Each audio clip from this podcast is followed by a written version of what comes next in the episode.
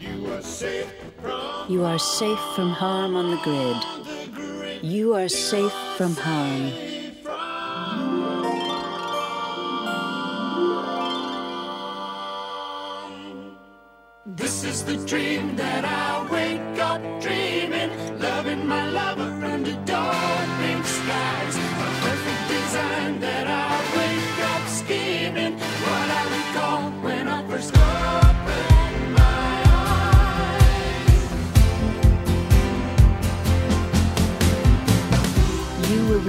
Life programs that precisely suit your needs and desires. Our planet is challenged. Decent people need to be protected. So enjoy the present while we hope for the future. Slip on to the life experience grid today.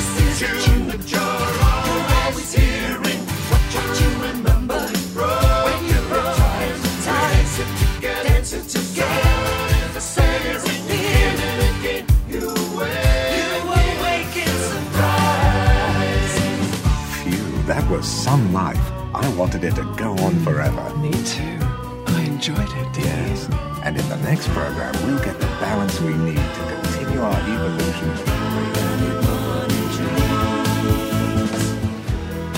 Athena controls newspapers, TV stations, and all media, including the grid. You're her consumers. And I believe you need truth to develop morality and decency. The grid always provides facts, facts don't always reveal the truth. feel so tender, you feel so wet, you feel so secure, so deep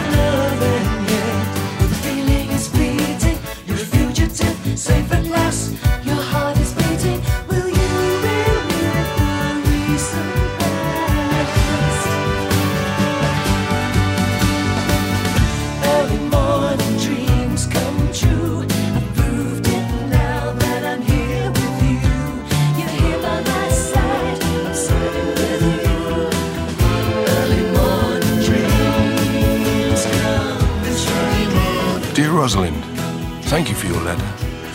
It seems really odd that you've written to me at this moment.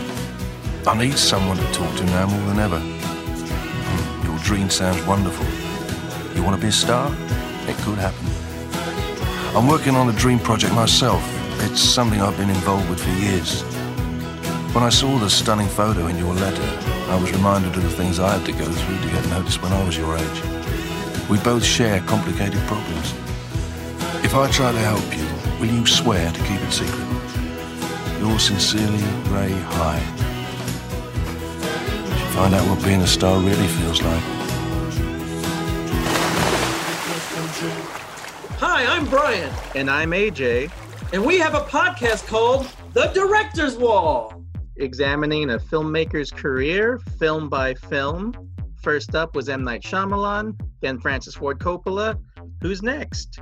Is there anything to this whole auteur theory? Find out on The Director's Wall. subscribe via Apple Podcasts, Google Podcasts, Stitcher, or your preferred listening platform. I'm Larry Bishop, and you're listening to the World is Wrong podcast. We're here to tell you how the world is wrong. The world is wrong about Vanilla Abre Los Ojos. Oh, sorry. Uh, it's Abre Vanilla Sky. Ojos. Welcome to The World is Wrong, an extremely positive podcast where we celebrate films and film artists the world is wrong about. I am your host, Andras Jones, and I am not Bryan Connolly. what? Uh, I know. Even though we get we got mistaken for being the same person a lot at Vulcan Video, though we look and sound nothing alike, as I'm sure the listeners have already cued in. I'm not. I'm very much not Bryan. I'm AJ Gonzalez. Uh, Bryan's co host on The Director's Wall. We've talked about it so many times. I'm a huge fan, and I'm excited to have you here subbing for Bryan as one of our guest co hosts. uh, thank you, thank you. I'm excited to be here. Thanks for having me. It's a double AJ show. Yeah, it is. When uh, I see you, uh, your initials pop on, up on my phone, I wonder why am I calling myself? Yeah, it's a it's in Bryan's contract that he only does podcasts with guys named AJ. Yeah. It, it's uh, it's job security. Anyway, We're going to talk a, a little bit about the director's wall before we get into this, but we're mainly here to talk about a film that's kind of from the year 2001, but as our mix up at the beginning uh, demonstrated, it also is kind of from 1997, which gives us a, an interesting millennial window to view the film Vanilla Sky from Cameron Crowe and uh, and one Thomas Cruise. But before we get into that, you mentioned that you and Bryan used to work at Vulcan Video in Austin, Texas. Is that how you met? uh, yeah, it is. He hi- he hired me, so it worked out for both of us, I guess. For both of you and me, because he was that began his AJ fetishism, or both of you and him. It works. Uh, I meant it. Uh, I meant it for me and Bryan, but I, I think it works both ways. It works for all of us. It was a great. It was a great day for America. Yeah, great day for AJ's. Uh, yeah, I uh, applied for a job at Vulcan. He's one of the managers and hired me. And over the course of working there four years, we got to be friends. And I was really into podcasts, and he wanted to talk about the films of M. Night Shyamalan. And so we decided to start a podcast about M. Night Shyamalan. And then once we ran out of M. Night Shyamalan films to talk about, we changed our name to The Director's Wall. So if you listen to the early episodes of The Director's Wall, we're calling ourselves the M. Night Shift. And that explains that. Uh, but yeah, I feel we- like it was a missed opportunity to call yourself the Shyamalana cast. That that was not one of like the dozen names that occurred to us, though. I don't know. It seems like it's the kind of thing you could shout in a dark room, and then M Night Shyamalan would miraculously appear. Shyamalana cast. Sorry. Uh, anyway, so yes, uh, yes, it, it was the M Night shift, which is it's classier. It's classier. Are you a fan of the Stephen King book of short stories, Night Shift? I am. Yeah, th- that's a really fun short story collection. It's a lot of his very early short stories uh, that were published in like men's, you know, in quotes, men slash like adult magazines when they still they had to put something between the photo spreads. Uh, and he's still very much like playing with like a Twilight Zone EC Comics theme. So a lot of them feel like you're reading like a an, an advanced Tales from the Crypt story. So they're like a little silly. With you know, it turns out that this thing is totally a monster. It's a truck that kills you, or it's a it's a washing machine that kills you.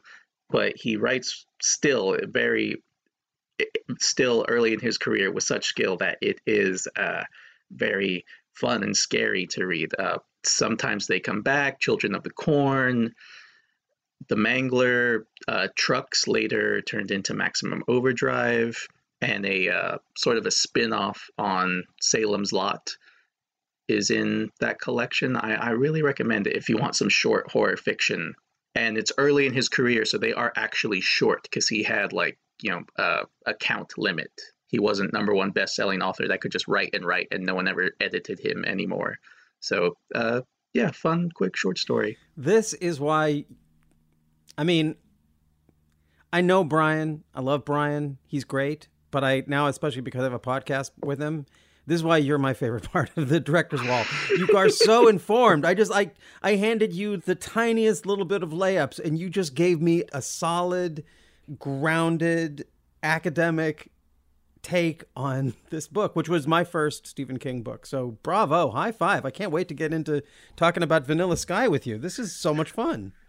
Thank you, thank you. I mean, it's fun for me. Uh, it's fun for me to be here with you and to get a chance to talk about all this stuff that uh, I don't really get the chance to talk about anymore because uh, we don't have a Vulcan video anymore. Uh, pandemic casualty, unfortunately. Yeah. So uh, clearly, I I'm I've uh, we've talked about the director's wall a lot on this podcast. I love it, but I I gather you've been to some degree following what we've been- we've been doing here on the world is wrong.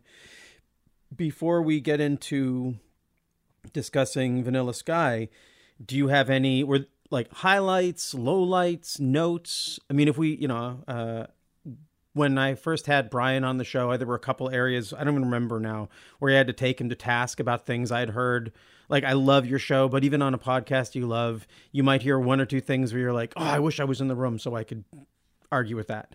Do you have uh, do you have any bones to pick or certain areas that you felt like, "Oh, I wish I could have been a part of that conversation"? Oh no, no, no bones to pick though. Uh, I mean, oh, so many of the movies you guys have done are. I, I gotta say, I'm the world on most of those, but uh, but that's the fun thing about the podcast is that it's a, you guys championing these these films, looking at them from a different angle, and I actually did. You know, I I, I had no inkling to watch The Paperboy at all. I heard several bad movie podcasts uh, poke fun at the Paperboy, but listen to you guys. And my wife and I were like, "Well, let's let's check out the Paperboy," and we did. Did not care for it, but uh, That's not where I thought this was going. I thought you were going to say you loved it. How could anyone not like this movie? Okay, go on, go on. Sorry. but you but you guys, your enthusiasm for it and your like kind, uh, very positive. That's what I love about the podcast. Very positive attitudes. You're not like taking the world to task. Like you guys are, everyone's wrong about this. There's like no anger. It's just hey, I think everyone needs to look at this movie a different way, or you know, turn off your serious part and watch this Adam Sandler movie, or um, yeah, just look at at a film you have preconceived notions about from a different angle. Check at check your preconceived notions. Give this film a go, and you might be surprised. Uh, I listened to uh, your episode on Ten recently, Mm-hmm. which is a film I was surprised that it even came up because I thought, well, this is a this is a great film. Like how how is the world wrong about this movie? And Bryan pointed out that it's a movie that was in the pop culture for a really long time, but now has kind of faded, and people don't really talk about it as much. It used to get referenced like like every other TV show or movie had a reference to Ten, a Bo Derek running down the beach, and now not so much, which is a shame because it is a great movie that has just gotten overlooked because you know maybe it came out so long ago that there's been so much other you know so much other uh, films and movies and books to talk about but uh, let's you know throw this one back in the conversation that's how i feel about uh, also your episode on the strange love of martha ivers or martha ives Ivers. Ivers, Ivers, which is a movie I saw after I, uh, for the first time, after I cut my cable subscription. I no longer had TCM, and I was going through classic film withdrawal. And I'm like, well, what are what are the ten classic movies on Amazon Prime? Because good luck finding anything on Netflix. Uh, and Strange Love of Martha Ivers was one of them, and it has such this this uh, captivating title that sounds like you've seen it before or you should know about it. And I read the plot and I looked at the cast and like, well, the names are familiar, the plot seems kind of familiar, but I know I've never seen this movie before. And checked it out, and it is a great movie that goes in a totally different direction from where you think it might go. And the the uh, poor drifter that knows the the well he does actually he doesn't know that's the whole point of the movie but you expect the poor guy is going to try and blackmail the uh, upstanding wealthy uh, uh, socially prominent couple but really it's the other way around and uh, it's kirk douglas and barbara stanwyck are trying to uh, like run the other guy out of town and it's uh, it, it's one of those movies that uh, you just you should watch. It's uh, not on the same level as, I mean, popularity wise, as like Double Indemnity or, uh, you know, Touch of Evil. These films that get played all the time on TCM or the Criterion Channel, but you should still check it out. Just because you've never heard of a movie doesn't mean it's not worth watching. As far as I'm concerned, if Barbara Stanwyck's in it, it's worth watching. Uh, that's my. She's one of those people who I'm just sort of like, I feel like I feel like given a time machine, she could really kick ass. Like now. Like I feel like she was great in her time, but and certainly she was very successful. But I would love to see what she would do in a world where she could be in the kind of movies that like where she beats people up. like I, I just like to see her in, in something where she could really kick ass, as opposed to having to do it all with her eyes and her her words, but to be able to actually Scarlett Johansson slide kick Fred MacMurray into a wall. I just oh, totally. That movie. I mean, I love Double Indemnity, but there, I, yeah, there, there's a, I think, an even more interesting version of that movie that you could make now with the same people. If Billy Wilder was, if everyone was still around now, they could make a really, really interesting version of Double Indemnity. Uh, yeah, she's, uh, she, she's great though. In Double Indemnity, not my favorite version of Barbara Stanwyck. Uh, I saw a film series here at AFS, the Austin Film Society, that was like all of Stanwyck's uh, early films, or some of her early films, like Night Nurse, mm-hmm. and like those were really good. Like when people would kind of go on about like, oh, how great Barbara Stanwyck was. I'm like, I don't, I don't really get it, guys. But after watching these early movies, I'm like, oh, okay, I see, I, I see. And just her, um, maybe it's just the character she's playing in Double Indemnity, or maybe it's just her hair.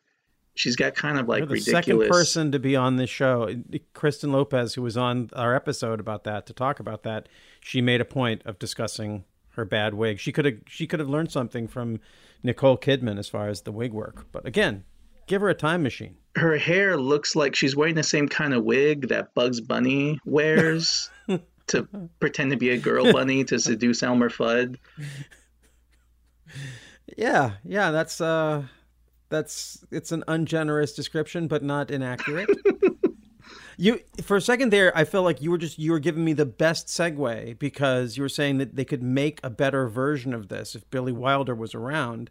And we know that Billy Wilder is a great inspiration on the director of Vanilla Sky, Cameron Crowe, and he of course is trying to make a much more interesting version of 1997's Abre los Ojos from Alejandro Amenabar? Amenabar? How do you pronounce Amenabar? Yeah, I, I think he says Amenabar. I've never heard the man himself pronounce his own name, so I'm not entirely sure. I've only ever heard Americans try to pronounce his name. That's the best way to learn anything. So forgive us to our uh, fluent Spanish speaking listeners, And friends of Alejandro. but we're we're trying. Yeah. But that's basically what we're here to discuss. Is I mean, it may or we'll discuss whether or not it is a more interesting version of the original, but it is definitely an attempt from a fan of Billy Wilder. So we should probably get into discussing this film. Do you want to uh, set up the clip or give some indication of, of your approach, or do you want to just play the clip and then tell us what this is about? Uh, let's let's just play the clip. You fucked Julie Gianni again, didn't you? Yeah, I know someone was there when I called. You had that tone. Oh no, man, I got a cold. I'm hanging in tonight, you know? I had a cold.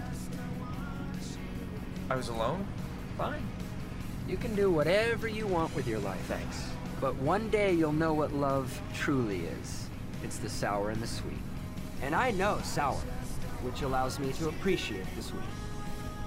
Julie Gianni is a friend. Sometimes we sleep together. What? What? My dream girl, Julie Gianni, is your fuck buddy. Oh! What do you want to listen to? Slow down, man. What do we got here? Barcelona, Looper. Radiohead? Look out! Look out!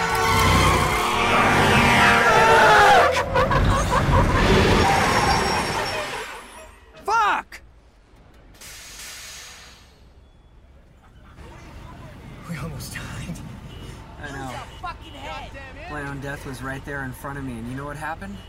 Your life flashed before my eyes. How was it? Almost worth dying for. So, Vanilla Sky, released in December of 2001, is a remake of Abre los Ojos, Open Your Eyes, directed by Alejandro Amenabar and written by Amenabar and Mateo Gil. Cameron Crowe describes it as his cover of that film, and I think that is a good way to look at Vanilla Sky. Stars Tom Cruise, Penelope Cruz, Cameron Diaz, Kurt Russell, Jason Lee, Noah Taylor, Timothy Spall, Tilda Swinton, Michael Shannon, and Alicia Witt, and it's just a great cast from top to bottom. So Tom Cruise plays David Ames, a wealthy head of a New York publishing company. He lives in a big, fancy, exclusive apartment. He has expensive cars. He has a casual relationship with Cameron Diaz. And it's a flashy, appealing life, but there's not much substance to his life until he meets Sophia, played by Penelope Cruz. And his night with her makes him start to rethink his life and the way he approaches uh, his life. But then he is in a terrible car accident that disfigures him. And it seems like now the movie is going to be about him adjusting to life after the accident. But then some surprising and suspicious things start happening, and it becomes a bit of a mystery, and then a thriller, and then a bit of a science fiction film, and all of those things, but done only in the way that Cameron Crowe could do them, which is what I think makes this movie a surprise, even if you have seen the original, and worth watching. Uh, and worth watching a second time and taking a closer look. It's a film that really uh, just has so much to offer on many, many levels. Bravo, Uh, man! let's- that's let's uh, talk about it. Yeah, that's not uh, as easy to describe as the Rain People. oh, I uh, I was not planning to go into that much detail. You couldn't help Uh, yourself. You got totally caught up in their lucid dream. So, AJ, how is the world wrong about Vanilla Sky? So, I feel like the world is wrong about Vanilla Sky in a couple ways.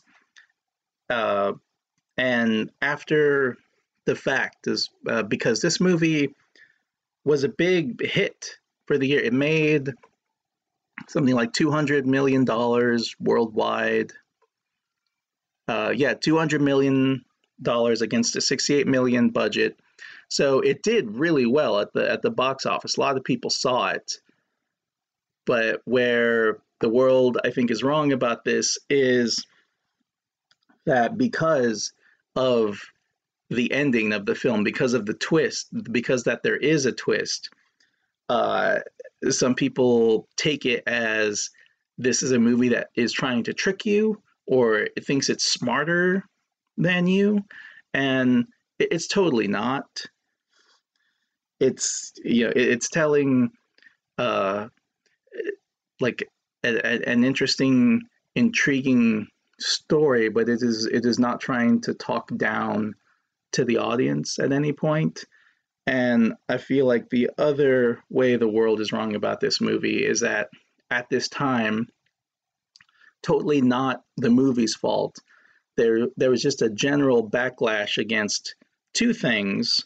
One, I think, is movies that played on this theme of what's real, what's not real. There's a whole lot of movies like this around the turn of the century, the turn of the millennium.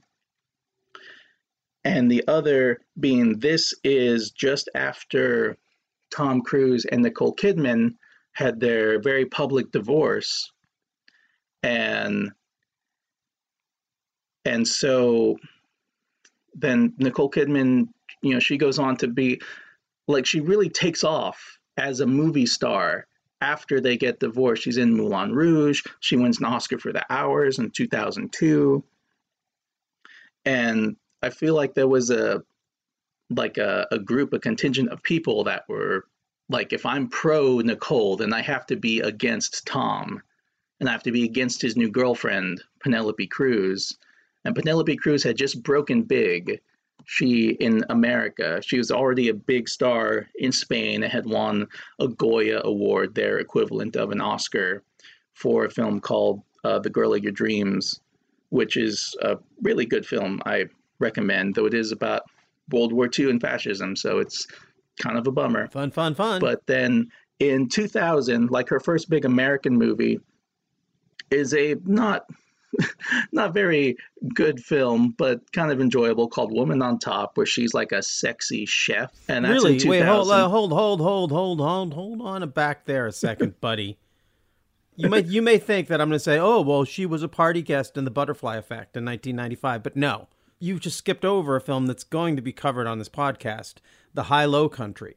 The Hi-Lo Country. Have you Okay, seen The Hi-Lo Country?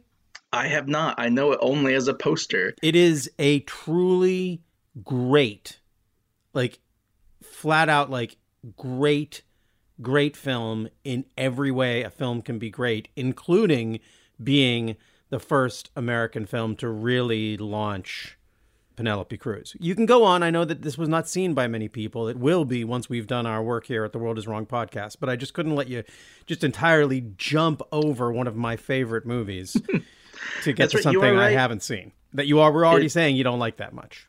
So it it does come after it comes after Open Your Eyes, and then then she does The Girl of Your Dreams, then which where she wins the Goya Award, then The Hi-Lo Country, then All About My Mother, Almodovar's uh, 1999 just you know monster amazing film.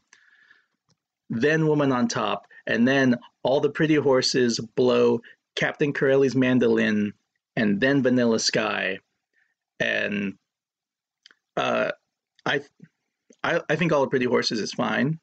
You know, I think it's good, not great. I think Blow is. I think it's good. Captain Corelli's mandolin, sure, it's not the best Captain Corelli's mandolin. I've never read the book. but uh, yeah, so I feel like there was just this like the Penelope Cruz being the it girl overload. the the, then- the leading well like her run of like she's the leading lady to uh Matt Damon and then wait Johnny Depp then and Johnny then Nicolas Depp, Cage, then Nicolas Cage now Tom so Cruise. now Tom Cruise. Yeah. So yeah I get and she was I mean it's kind of amazing. This is I, I hadn't when I went back can is it okay if I jump in a little bit? Sure please. Because I feel like we're talking now. So uh, was there any other points about how the world was wrong or is wrong about Vanilla Sky? Because I don't want to interrupt your Uh, my my third point about how the world is wrong about Vanilla Sky is that it is at its at its core a a sentimental film, a sweet a sweet and sour film, and that's okay. It's fine to be sentimental. I feel like when movies touch on uh, sentiment and feelings, like how you feel about not just like a a loved one, like a romance, but how you feel about your life, about the things you love in life, your relationships with people, uh, friends, acquaintances, how you were not so good to someone, but you now see how how that was wrong. Uh, there's people tend to get really uh, resistant to to, sentiment. And i think this is why there's always a hesitance for a lot of modern modern audiences not all obviously but to watch classic films which are so sentimental and so much about uh, about love and about friendship and about good feelings you know uh, enduring and triumphing that it's hard for a modern day audience to take a film like the Philadelphia story seriously. But if you just, you know, check your your modern uh I don't want to say cynicism because I think that's the wrong word, but like your your, your modern prejudices against like uh, a very a very open innocent kind of sentimentalism, I think you'll find a really good movie. Uh, s- Leonard Maltin, before he shows a classic film to uh, like a film class he teaches at USC or UCLA, he always tells them like, "Look, you're cool. You're cool. We know you. I know you're cool. You don't have to beat up on this movie that's just about people wanting to be together. This movie that's has you know obviously fake backdrops. Like we know, we know, and it's okay. It's okay that the movie is fake. It's okay that the the dialogue isn't realistic. It's all pretend, and and that's okay. You're cool. You don't have to prove it, but by by picking on this movie. Got it. Okay. well, uh, I have a feeling. I have a feeling we're going to go a little bit long on this one. So I just want to like. I'm going to take. Uh, let's play it. Let's play a quick little ad for one of our Paper House compatriot shows, and then we'll come back and dig into this film. Do you call yourself a music fan? Are you the one making the playlist for all the parties? Then you've got to listen to the Pinch Music Podcast, where we interview musicians, engineers, producers, and music lovers of all types. We even put together playlists for any and all occasions. So if you want to have the Beatles versus Stones debate, pick up some engineering tips, or just discover a new artist, you got to check out the Pinch Music Podcast, all a part of the Paper House Network. Okay, so I- I'm so glad you brought this film to our attention, AJ. Uh, I I liked this film when it came out, but I haven't thought much about it since. I had never I had never seen the uh, original film until preparing for this podcast, and although I like Cameron Crowe, I think I may have like I like a lot of people may have lost the bead on him, or some people might say that he's lost the bead on us over his last few films, and we can discuss that. But that's one of those things where it's I always like to be reminded that there are directors whose best work rivals anyone's and is really really close to my heart. Rob Reiner is a is a director who I think is in a, a similar category where he there was a time in my life when he was considered one of the best directors in the world, deservedly so. And he and again he and like like Cameron Crowe, he sort of veered off into his own direction and lost a lot of of us, but it doesn't mean that that run of amazing films was great wasn't great. And so this has also been a time for me to sort of reappreciate Cameron Crowe, and I, and I go back and see at least one of those films, recent more recent films that uh, I had heard wasn't good, and certainly isn't. I don't think is not as good as this film we'll be talking about. I'm thinking of Aloha, but certainly still has a lot of those touches and exactly what you're talking about that that uh, classical sense of romanticism expressed in cinema that is really that feels really good and is a very is something that I love. So, do you want to talk? Let's talk a little bit about Cameron Crowe first of all, because we both listened to his uh, his commentary, and I loved how musically he directs. He was talking about this as a cover, which I thought was brilliant. It just made me like him and the film more and give me a way to look at it as a musician. I know what it's like to cover a song.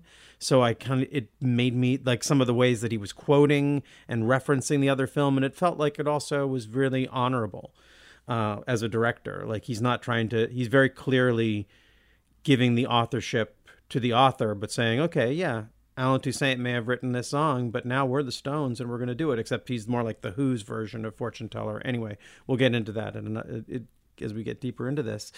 But I also loved that he talked about how much like the music that he would play on the set during scenes where people weren't speaking or were, were reacting and tell us what songs they were doing it to. It just was a fantastic key to exploring a film. It makes me want to go back and listen to more of his commentaries. Uh, yeah, totally. And this was the first time. This was one of the first DVD commentaries I ever listened to. It was around the time when I really got into film and not just the movies themselves and who was in them, but like what did those names mean that came up in the credits. And I listened to uh, Wes Anderson and Owen Owen Wilson's commentary for Rushmore and Cameron Crowe's commentary for Vanilla Sky. Those are the first two I ever listened to, and just changed my appreciation for film in a whole new way. And I, that's how I learned that uh, a lot of the dialogue in films is recorded after the fact. So it doesn't matter if we're going to do this scene and have a have Sweetness Follows by REM playing in the background because we're going to re-record the dialogue anyway. And knowing that it just made it so so cool. It made the whole movie making process so cool. And then when I uh, was in film school and had to make my short film, I was very aware, like, okay, like when we w- when I filmed this scene, because there was uh, I was using a Bolex uh, 16 millimeter camera, so there was no sound anyway. So like, okay, what song am I going to play to really get my my friends into the the moment of what I'm trying to capture? And that's something that would not have occurred to me if I hadn't listened to Cameron Crowe's commentary for Vanilla Sky. This film, we did we've talked about this film a little bit before in preparation for this. Uh, I and you asked me if it was my favorite Cameron Crowe movie or if I thought it was the best, and my answer to both is yes. But I, I haven't told you exactly how much I love this film. Yeah, which is that this film, uh, it's my Back to the Future aside, which came to me so early. I don't remember how. It's just part of my being. This is my number one film. If when I decided I have to make my top 10 movies, what are my personal top 10 movies? This was number one, and Rushmore is number two. And they were all made between 1998 and 2004, between when I was like uh, 14 and uh, 19 very formative period in my life. And this movie, it changed my life in no one big way, but in a hundred different little ways. And so I do have a personal attachment to this film, but I think there is so much to be appreciated in the film itself, which is why I uh, suggested it for the podcast, because I didn't want to talk about a movie that I thought the world was wrong about just because it meant so much to me, but because I think there is a whole lot, even if I take away all of this stuff, how all these bands and other filmmakers and all the stuff that Crowe references that I decided I had to check out. If you take that away, I still think this is a really interesting film to uh, to watch. And if you don't like it, or if, if it maybe doesn't sit well, to check it out again because if there ever was a movie designed to be watched a second time, it's you know this is one of them, Vanilla Sky. Wow, that's that's so. This is this is really formative to you. Now, I'm really glad then that I shared with you more material on the Who's Lifehouse, which I feel like is crucial to understanding this film and Cameron Crowe as a director. It it is. I'm glad you shared that with me. Uh, if for no other reason than I have, like, I know about the Who. I, I know their songs. I know that Teenage Wasteland is actually called Baba O'Riley. Bravo. Thank you. um, but I had never listened to like a, a rock opera. Like I, I never, I've never seen The Wall or listened. To, I think I listened to The Wall once, but to to the actual um, like uh, r- record. Uh, but like I'd never seen or watched Tommy, and but to uh, uh, be, be experienced to to Pete Townshend slash The Who's Lifehouse made me realize, oh my god, this is not only is this Cameron Crowe's rock opera, but Cameron Crowe has been making film rock operas this whole time. It, it, was this big like like this this window or this door that you opened, and now I I was like, oh my god, I can look at his his films this way too. It, it's like the moment when I realized when Whit Stillman actually made made a, a Jane Austen adaptation.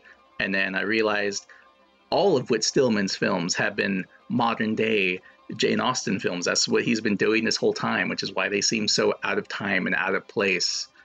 And Cameron Crowe has been making rock operas this whole time. Even Jerry Maguire, Almost Famous, definitely. Even Elizabethtown, even Aloha. Yeah.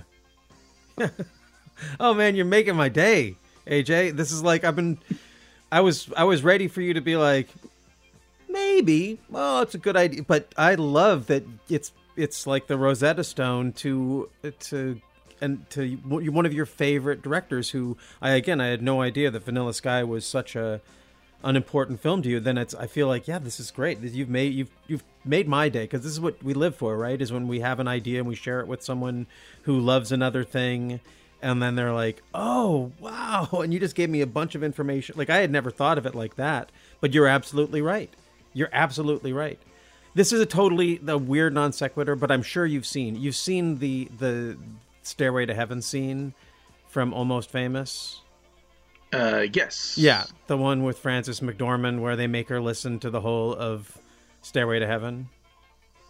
And, Mhm. and I don't know, to me when you were talking about it, I was like, well that's yeah, that's the that's a rock opera. I I I'm more I get why not, but I mourn for that scene not being in the movie. I feel like the movie's already a masterpiece, but that would have been the scene that would have like made it such an obvious masterpiece. Like that's just a would have been such a a hard decision to make, but it's a fully that is fully a rock opera moment. It's like uh wow, okay. Cool. So let me explain really quickly to people what Lifehouse is. So for people who don't aren't familiar. So in 1970, as a follow-up to the to the big success of Tommy, the Who's big rock opera that I'm sure most people who are listening to this have heard of, Pete Townshend began work on a new rock opera called Lifehouse, and he was one of the original home demo guys. So he, when he worked on a record, he didn't just like write the song and then bring it to the band. He demoed it all out, and he created this uh, the demos for what was called Lifehouse, which was a sci-fi rock opera about a future in which the world is experiencing environmental tragedies and mishaps and people can't live outdoors. And so they plug into the grid which are these experience suits that allows them to in- interact with each other non-locally sort of like our internet.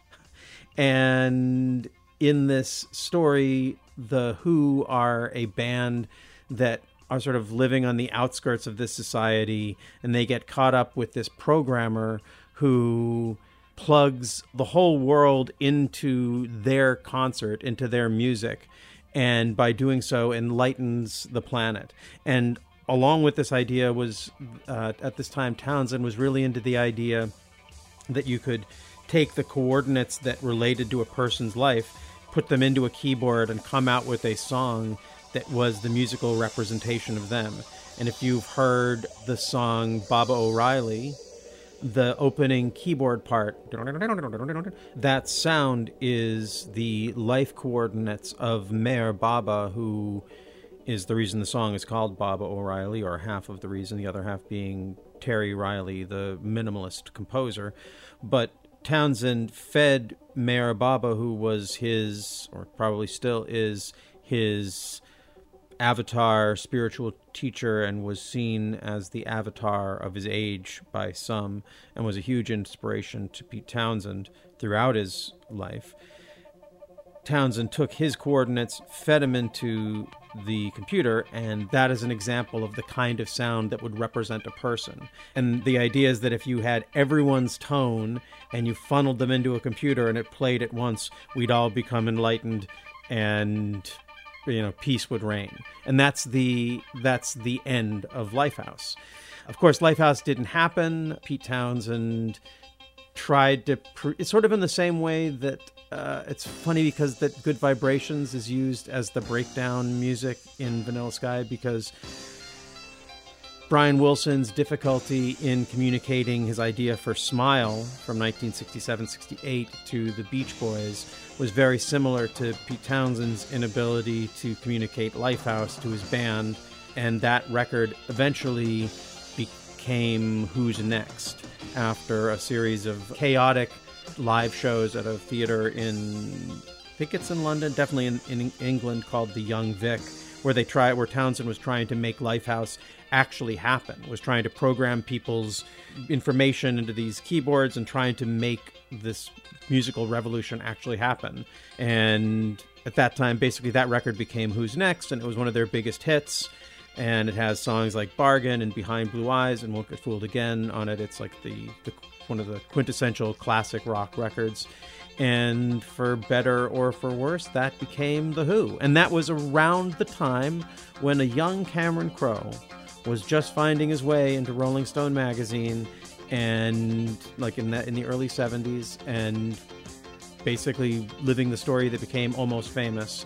And if you look at his films, he um, I, I feel like does he re- does he reference or have a Townshend song in every movie he's directed? Uh, I, I mean, Maybe not in singles, but I feel like this probably like "Let My Love Open the Door" or something like that is in singles. I bet the, there's a Townshend song in singles. If there isn't, there's someone who's influenced by Townshend. I feel like Townshend hangs over Cameron Crowe in like the best possible way, in a way that makes me like him. Has always made me like him a lot.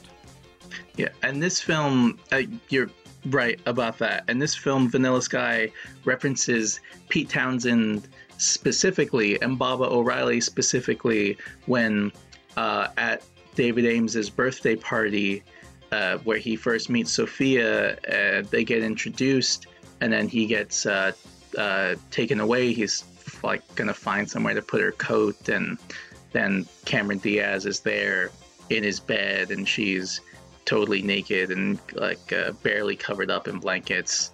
Uh, and it's a great scene where she's like, like it's you know Cameron Diaz in bed, invite like trying to invite invite you, invite Tom Cruise away from everything, but he's also like totally not interested, and you can see like how this is Cameron Diaz's Julie Gianni's like last ditch attempt. Like, well, maybe if I'm naked, he'll he'll pay attention to me, and he he leaves her and he goes back and finds Sophia looking at a smashed uh, Gibson SG framed, and it is it is meant to be a a guitar, the guitar that Pete Townshend smashed. It's not the guitar, but well, he, he still smashed many, but yeah, it's not a true a truly Pete Townshend smashed guitar. But still someone like stole it from the set. Oh yeah. Well, now Like, it's can't- it's the it's the fake Townshend smashed guitar from Vanilla Sky. So of course, yeah, it's cool. It's almost cooler than a Yeah. real smashed guitar. And then at the at the very end, when Tom Cruise has leapt off the building to end the dream and begin a real life, and his whole life is flashing before his eyes, and there's uh, just images from everything from the movie, from pop culture, from Tom Cruise's real life. There's like young, there's photos of young Tom Cruise thrown in there, and it's so fast that you it is impossible to take it all in at once. You have to pa- like pause it, and I have done this many a time when I first got the DVD, like pause it and gone through each frame individually. But one of the ones that you really get to take in is Pete Townshend rocking out on his guitar. It's from Kids Are All Right, and it's one of the most iconic performances they've. It's him actually playing Baba O'Riley. I think I hmm? think it's the end of Won't Get Fooled Again from a performance where they performed Baba O'Riley. I may be wrong, but there's another reference to that same performance. If you notice in the scene in the nightclub, they have these lasers that they're using. Mm-hmm. And the the laser pattern is the exact laser pattern that's featured very prominently in that re- at that recording for kid for the film Kids Are All Right that was shot at Shepperton Studios. I think it was the last time Keith Moon ever performed with The Who. And what's great is that the shot that they go to is the shot of Townshend. It's not just that he's rocking out, but he's doing his leap and landing on his knees. And it's like that. So we have David jumping and land, and so he's landing like Pete Townshend. It's and again, only a Who fan would do like. It, it's not just, yeah. It's one of those again, one of those wonderful little winks that if you, and if you don't love it. know what we're talking about from Vanilla Sky or The Kids Are All Right, it's one of the moves that Marty McFly does oh yeah, while performing Johnny B. Goode, and he's like you know he's like playing the guitar behind his head. He's doing like Jimi Hendrix moves, and then and these were all decided by Michael J. Fox. He wanted to do like all the famous guitar moves from the famous like guitarists yet to come, and so he purposely does that Pete Townshend like dive and slide across the stage. Yeah. Yes,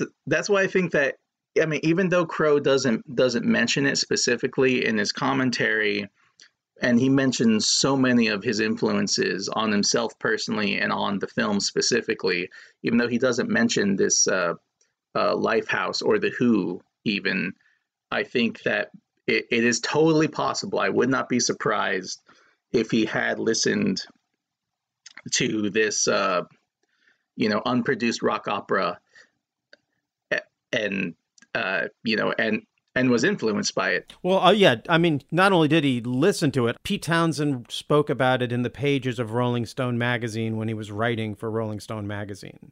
So it's not a question of whether or not he's aware of it. It's one to me the the real thing is is he so aware of it that he doesn't want to say it.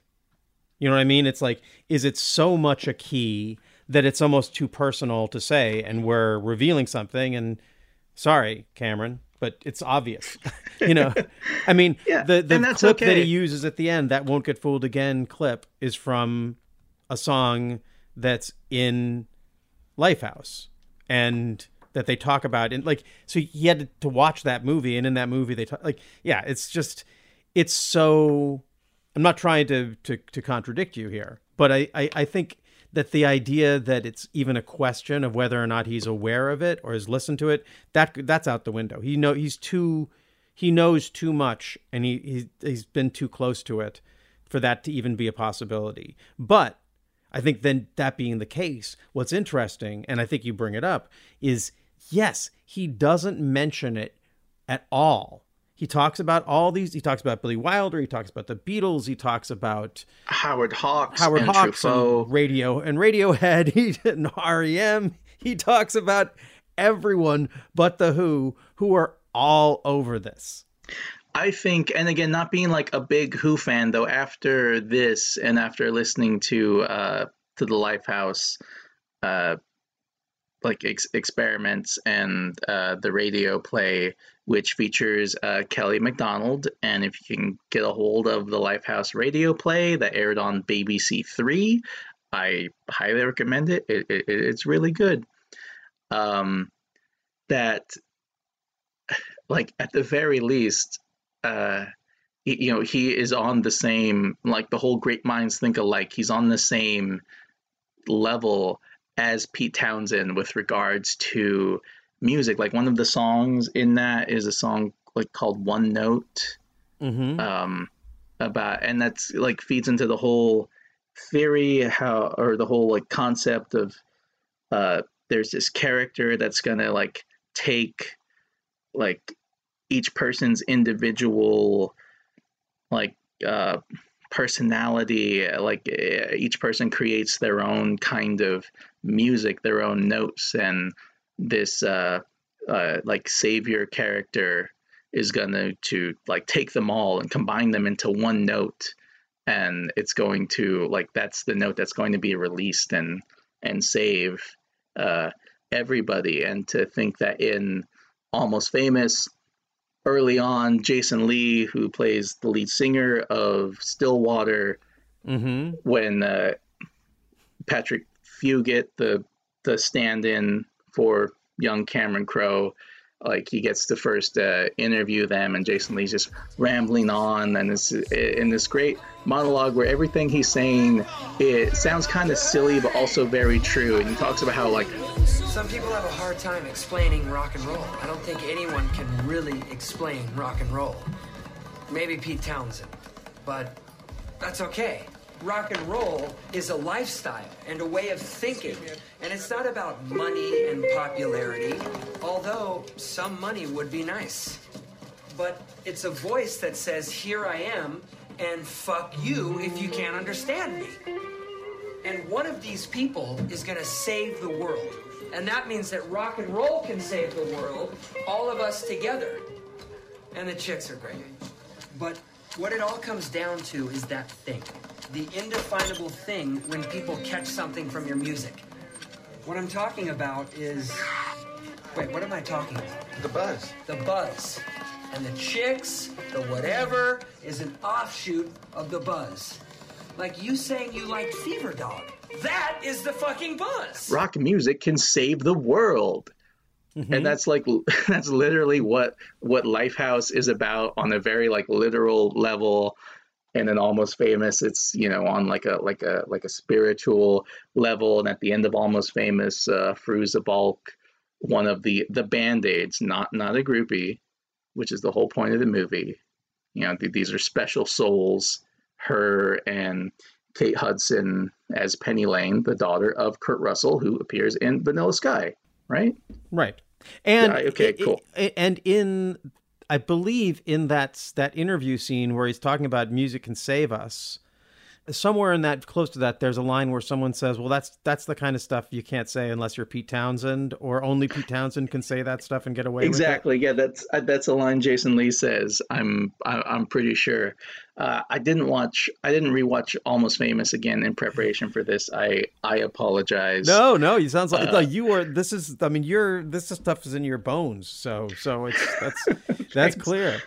at the end uh F- Balk is talking about how like the the new girls the new generation of of groupies right? Not not band-aids girls that are like love that are there because they love the music right? Not just because they want to like sleep with someone who's famous but they want to like be near the person creating this music because they think they can inspire them to greater heights which is what they actually do.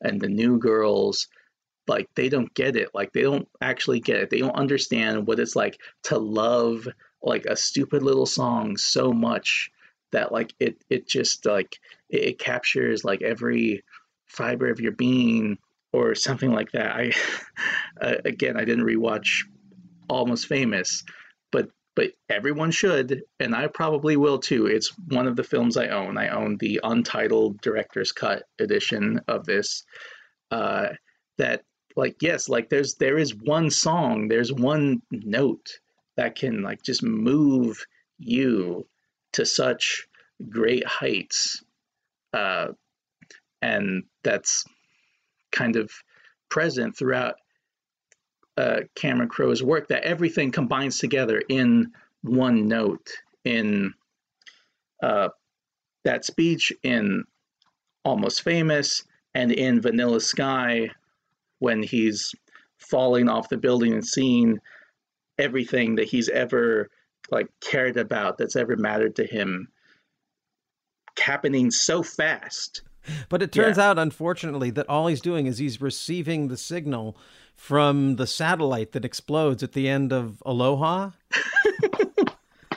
yeah and that's the thing about aloha and i'm yeah i was uh, working my way to that in um in elizabethtown of another film i think is unfairly judged maybe we could do a later episode on elizabethtown at the I feel like the director's wall needs to do a Cameron Crowe season. I, I've been I've been pushing for that for for a while. That would be great.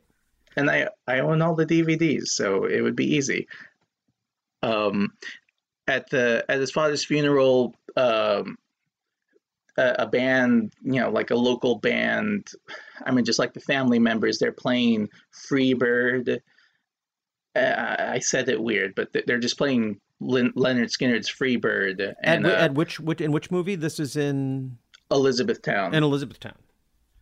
and uh, like a, a a bird, like a paper mache pinata bird, is supposed to fly across the hotel lobby where they're having the wake, and it all goes wrong, and the bird catches fire, and the sprinklers go down, but the band they're so into it they keep playing Freebird, and it's a beautiful moment of just like uh, all the emotions of like a funeral, like all the the the bad emotions, you know, sadness and grief caught up with both like uh, uh, like like closure and and acceptance. And to me, it's all summed up in this shot by of Judy Greer holding her arms out, uh, just letting the the hotel sprinklers uh, wash over her, listening to you know Freebird go on, and it's like at the end, it just like it's just a bunch of notes all at once, so fast that it seems like it's it's going to coalesce into one thing, like the end of Baba O'Riley, which Mhm. is an amazing an amazing ending with the violin and and and everything else. And then in at the end of Aloha, which is a whole wonderful mess of a film, Oh boy. which yeah.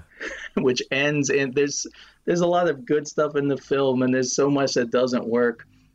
And yeah. and it's a romantic comedy drama about Bradley Cooper wooing Emma Stone uh, that ends with him having to stop Bill Murray from putting nuclear weapons in space and being the only privates being the only person to control like nuclear weapons in space and he destroys this satellite that Bill Murray is uh, launching by overloading it with all the sounds of culture of like every like musical note he sends it up to the satellite and it overloads this weapon of war and destruction and destroys it. And you know and it's it, it's like the ultimate uh uh like hippie putting a flower in the barrel of a rifle. Yeah. it's this beautiful moment that in itself in itself is wonderful but doesn't work doesn't work in a romantic comedy that's set Who knows? But who knows? Maybe in the future it'll look. I mean, it's one of those things that, like, the more I think about it, that's a film that I'm feeling like I'll never. The things that I don't like about it, I'll never love. I don't think, but Yeah. the things that I love about it, eventually, I think will outlast the things that bother me about it. Because the things that I love about it are so good.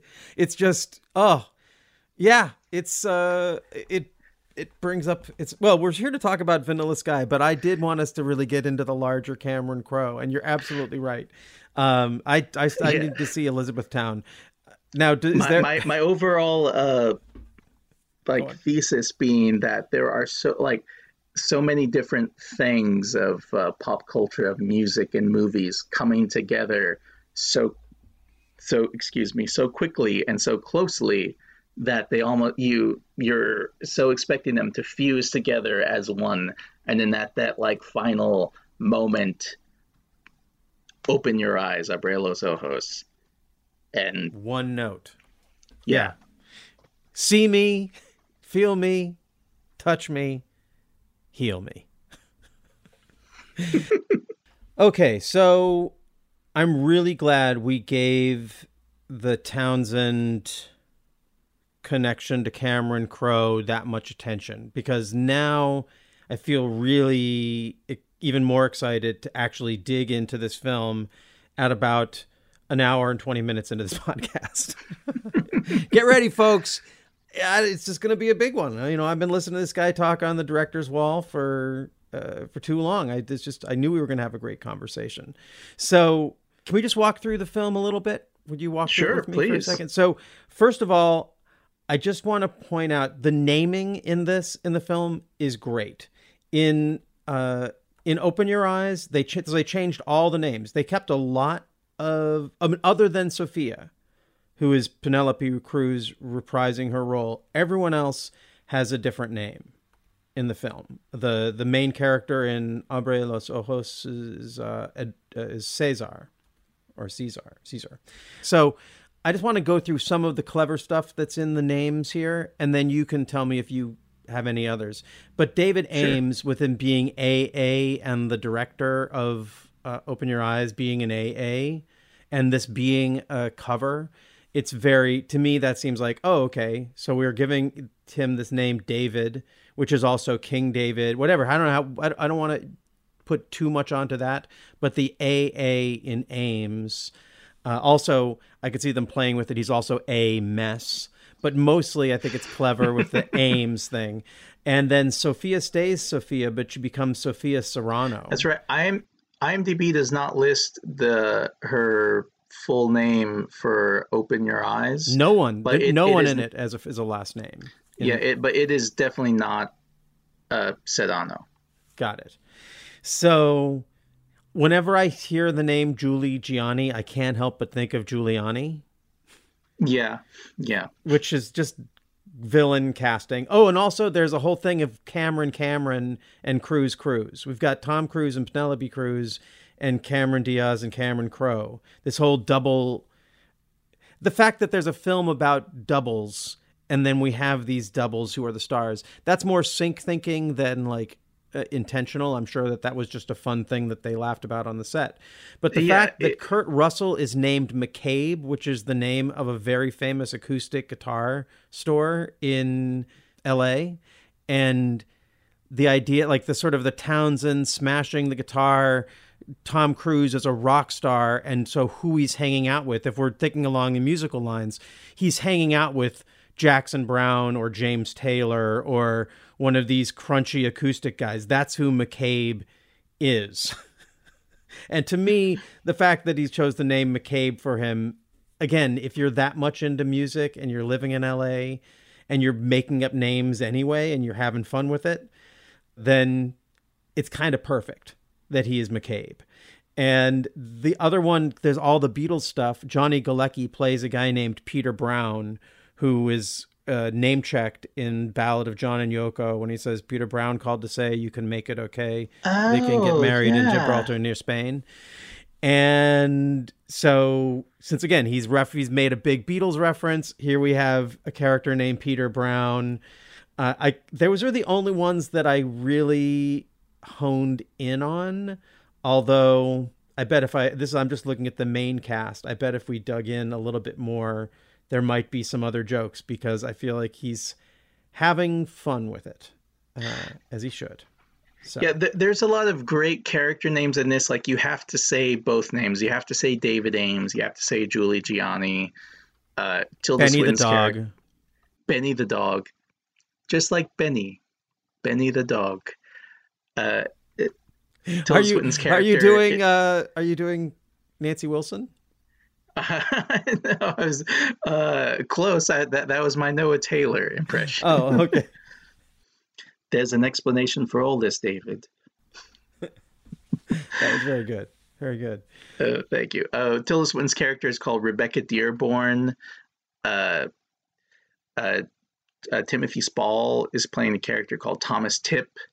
Uh, Like th- th- Yeah. these, these are just great, uh, great, great character names. And Crowe is someone that in Vanilla Sky especially, but throughout his whole films, and if he's done a commentary, I've listened to it, but it's been years since I've listened to it, so I can't remember the specifics in like the the later films like Elizabethtown or Aloha, but like an almost famous something that a friend of mine who was so into the, the music of that a, uh, era, the late 60s, early 70s, Led Zeppelin especially, pointed out to like all of us that were watching the film and we're all like uh, you know 15 at the time uh, there's something about where uh, I, I, I'm pretty like it has to be Led Zeppelin, but like uh, at a when when they go to New York, and there's a character played by Jay Jay Baruchel who is freaking out because he just got Led Zeppelin to like sign his shirt. And he's freaking out. He's like, "This is the pen. Like they, they touched this pen. They touched this pen." And he turns around, and the back of his shirt says something like, "Where's the bridge?" and it's a reference to like a just like a, a I don't know if it's a bootleg recording or if it's just uh, like Robert Plant like muttering something at the end of a song uh, that you can only catch if you're really paying attention to, and that's like written on the back of this character's shirt. Like Crowe puts those kind of references in his films, and if you catch it, great, and if you don't, that's okay. That's actually a reference to the song "The Crunge" from Houses of the Yes, Holy. yes, that's it, that's it. I'm just trying to find the bridge. Has anybody seen the bridge? Please. Have you seen the bridge? I ain't seen the bridge. Where's that confounded bridge? Okay, now we really are going to talk about the film. okay. So it starts with a massive, like in the first 30 seconds of the film, you're getting a very, to me, one to one Rosemary's Baby uh, quote because you have this this flying this aerial shot coming into New York and landing on the Dakota, which is basically what happens at the beginning of Rosemary's Baby, and people who follow the history of that time and the sort of the synchronicities that surround Rosemary's Baby and John Lennon and the Beatles and Mia Farrow and Charles Manson and like it's all wrapped up together. There's just a soup of synchronicity. So to me, just from that very opening, again, for someone who is so conscious of investing his films with cultural references that are going to be visible to those who are aware of them and invisible to those who aren't. And so that is such a it that's a huge Rosetta Stone for understanding. If you want to understand a certain strand of thinking around the culture of the late 60s and going into the 70s and what uh, what happened and what that led to to now you could a good entry point would be the Dakota and everything it relates to culturally so I think it's just amazing that first of all he uses it and then he's not able to use it at all. It remains a locked mystery box. But even just not having access to it as a filmmaker, he completely grabbed it and put it at the center of his film. So I promise you folks, we're not going to talk about every moment in the film this intensely, but did you recognize that? Uh, yeah, I um even before I knew I had not seen Rosemary's Baby when I watched this film, and I watched it in theaters. Oh, I don't know, like four times maybe. I was like forcing people to watch this film. Uh, when I think about how I was in high school and college about movies, I'm so thankful that anyone was ever my friend. So, uh, uh, special thanks right now to everybody who knew me from 1999 to 2005. Uh, they still can't eat vanilla ice cream or look up. Mm-hmm. Or look at Monet. they just can't look at the Oh. sky. They have to they spend their lives looking down. They're frightened of. The, if I look up, I might Yeah. have to watch this movie again. Okay, sorry, folks, for for bringing this up for you, but we're doing it. Yeah. Well, let me just jump in here, and you can catch it. You can catch it as you do. Please. So, the other thing that we're going to have to confront at the very, very beginning of this movie is 9/11. It's just it's so baked into the cake in a way that feels like not anything that they wanted, but it's just there. It came out in in December of 2001, so they were working on this and preparing it all in that time and then of course, you know, you have well it starts off on a crisp fall morning. He's describing this crisp fall morning in New York City. And in 2001, if a film comes out that talks about a crisp fall morning in New York City that's peaceful and, you know, it you can't and then it becomes a ghost city, it can't help but put you just like uh, if you know what's going on if you know the history of the Dakota you can't look at that initial shot of the Dakota and not think of everything that comes with it. John Lennon got killed right out front. Uh, Exactly, yeah. you know and then just like that you can't hear him talk about a crisp fall morning in New York City in 2001 and not think about what is about to happen to everyone there and to the whole world. And it's it doesn't happen in this movie, but it immediately sets me up in a way of like I don't know, if it's like like foreboding reminiscence. You know, it's like remembering the last time you spent with a loved one who died suddenly and you're like like that moment all of us like it's a really sweet moment it's also a very terrifying moment so uh, yeah I, immediately this movie has me is just like grabbing me plus it gives you the two things a tom cruise film needs to give you uh, him with his shirt off and him running furiously in the first five minutes check and check cameron crowe and producer tom cruise Exa- exactly. It's it's like the um, it's like the Hitchcock cameo. yeah Uh, as he made more and more films and people became more and more aware of it, he put it earlier in the films. That way we could just get it over with until finally North by Northwest, where he shows up at the end of the credit sequence, and then okay, you saw you saw what you were looking for. Now let's get on with the movie. Okay, like you saw Tom Cruise with his shirt off, you saw him running. Now let's get on with the movie. Um, yeah, and that film, uh, I'm sorry, that scene, because this was in 2001 when computers were CGI was just really like taking a hold of every conceivable aspect of special effects.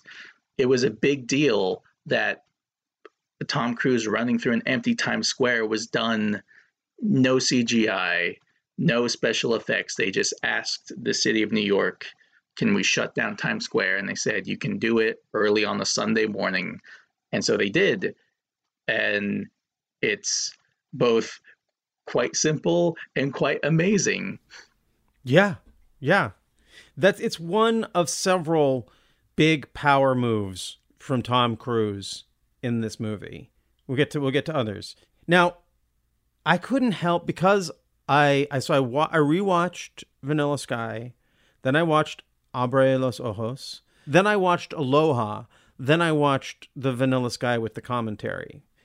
And so I couldn't help but notice that this film, Vanilla Sky, is pre referencing Aloha. The hat that he wears to demonstrate how freewheeling he is in his first meeting with the Seven Dwarves Mm-hmm. is very similar to the hat that Bradley Cooper gives Emma Stone as a joke in one of the romantic comedy turns, the boy loses girl beat in uh, in Aloha. Or Do you Huh. remember that? I I do not. Uh, well, the the things I remember about Aloha, I remember quite well, but I don't remember that, which is a, a shame because I do I do I believe own that DVD, so I'll okay. have to It's I'll okay. have to give it another watch. I don't know, but uh, but but uh, the hat thing though, I think that speaks to an aesthetic. I bet people who have partied with Cameron Crowe are like, when he gets when he really gets going, he likes to put on goofy hats, and there's he has a certain style he likes. They look like lampshades. He's the he, they're literally lampshade hats. It's like anyway, neither here nor there, and probably testing the patience of listeners who have not watched Aloha, which is probably all of you, although maybe we'll encourage others to check it out. I'm sort of going through just like beats and things that I thought were really interesting. Feel free as we go through the movie to to jump in if there are uh, are points that excited you. I got excited when I saw Michael Shannon show up as uh, the uh, sort of aggressive security guard.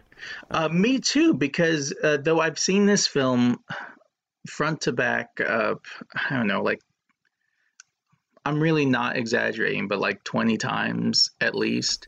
I have not seen it so recently that I knew that Michael Shannon was in it. Um, and so I was excited to watch it again and be like, oh, like, is that Mike? Yeah, that is Michael Shannon. And of course, in 2001, I would not have recognized the guy who is really excited to go to WrestleMania from Groundhog Day. Uh, but now that, you know, Michael Shannon has really broken out in his own way, uh, I'm like, okay, well, that, that's like, that's great. That's so cool that he's in. It's so cool that he's in this movie, and it again, it's like Cameron Crowe and the casting director Gail Levin just stacked this film with amazing performers, top to bottom. Uh, yeah, so I, I was really excited to see Michael Shannon in this movie, and I've totally forgot that um, uh, yeah, Johnny Galecki had a very small part in uh, in this movie at the beginning. Yeah, in uh, in the commentary, Cameron Crowe makes a point of singling out Michael Shannon as someone who he was certainly aware of as a big deal, but he also makes a point of pointing out W. Earl Brown, who's one of my uh, favorite character actors and has been a guest on my show, Radio 8 Ball. You, you might know him from Deadwood. He plays one of uh, Swearengen's henchmen in that, but he play but but Crowe does not mention Johnny Galecki. He just sort of goes by. He doesn't. So, but it could be like the the love of Pete Townshend. Maybe he's so excited about Johnny Galecki being in his movie that he doesn't want to spoil it for us by pointing it out. Uh, but yeah, that that's uh, it's it's it also speaks to that idea of it being a cover.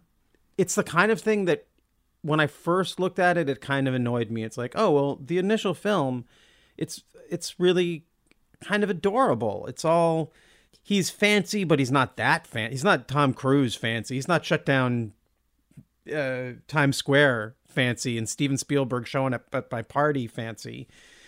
TVs going into the floor fancy. He's like he lives in a kind of nice apartment with some you know some neon stuff on the wall. I mean, it's not, and I feel like the translation from one to the other is really drastic. Like the the amount of money and power and stardom that Vanilla Sky is compared to the original is kind of like a Led Zeppelin cover of a Willie Dixon blues song. Like but I kind of but when I think of it like that then I'm like, okay, well this is kind of great. That's what you do with a cover. You blow it out. Like even the guy playing the marimbas played on 500 other songs and it's like that guy's playing the marimbas oh yeah you know and that's michael shannon he's playing the little marimba part over on the side and you're like whoa i had no idea it was that guy and the film is full of them yes Totally. I um I I watched uh, Ebert and Roeper's uh, review of Vanilla Sky before uh, before we got on air, and one thing Richard Roeper mentions is that uh, "Open Your Eyes" of Los Ojos is like the acoustic version, and this Vanilla Sky is like the fully orchestrated version, and I find that a, a very a very astute and accurate description of the two films. I mean, just because of like you know budget wise, you get an American backed movie with Tom Cruise.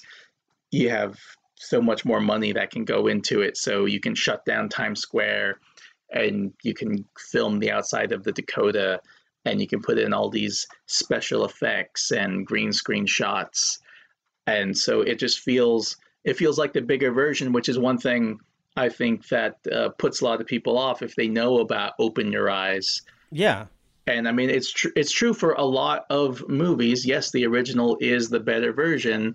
Let the right one in is the one you should watch, and not Let Me In for you know for uh, angsty teen vampire or adolescent vampire movies. the original Um, little shop of horrors you should watch instead of the musical well i don't know i i think so but you know not everyone It's been a while since I've seen the uh, the uh, very very original. I, uh, I, actually, I think that's an um, to me that's maybe a more appropriate analogy because it's sort of like they really are two. Di- one is so much bigger and blown out than the other that they really are two different things. And the original Little Shop of Horrors is I highly recommend. I can't. Maybe we should do an episode about that on this podcast sometime. It's my mom's favorite movie when I was growing up. It was her favorite movie, and I that just I think that colored my view of movies from a very early age. But when the other one came out, the only thing that was a bummer was that when you say Little Shop of Horrors, you now have to qualify, and you can't just mention it as like this cool indie reference, which it was. With the whole time I was growing up, whenever I told grown-ups that I liked that film, I always got a weird look out of them. You know, what's your favorite movie? Little Shop of Horrors. you mean with Jack Nicholson? Yeah. and there's um yeah and to this being a cover of uh of open your eyes abre los ojos there's uh dialogue that is exactly from the original film there's shots that are exactly from the Yeah. original film Yep. And amazing shots and like yeah of course it makes sense if you're doing a remake and you're at the the the club scene and the whole array of laser lights spills out over the people at the club and they throw up their arms and put their arms through the light and there's a sea of hands like swimming above the light. Like you're going to put that in your movie as well and it's it's a great scene in both movies uh, it's just you know who you're hearing it from the tone the style is totally different and one is not necessarily better than the other. It's just two different two different versions. You know, I, I know we're talking about it as a cover, and he talks about it as a cover, but if we're thinking about Lifehouse and the Who, and as like like I was saying, the one the one of the reasons we have I think that Lifehouse has stayed alive is because Pete Townshend demos all of his stuff, and that found its way onto bootlegs. And so people became fans of the material that wasn't on Who's Next because of that. And I think that's one of the things about being a Who fan is that you really enjoy the the demos and you like the band versions. And this, in a way, like you were talking about the who who was it? Was it Siskel or Ebert or Roeper or who said the? Uh, uh, Roeper said Roeper that, uh, compared it to uh, an yeah. acoustic version, the McCabe's version, and the Roxy version. But uh, it's but for me, you could also say that it's like Open Your Eyes is like the demo version to this being the full the Who version. Yeah, I totally, I totally see it. Um, yeah, I I hadn't seen Abre los Ojos until after I watched uh, Vanilla Sky. I don't think it got even maybe put out on DVD in America until after Vanilla Sky. And uh, yeah, it's. I, I mean, I I love Vanilla Sky more Oh yeah. for so many reasons, but I don't.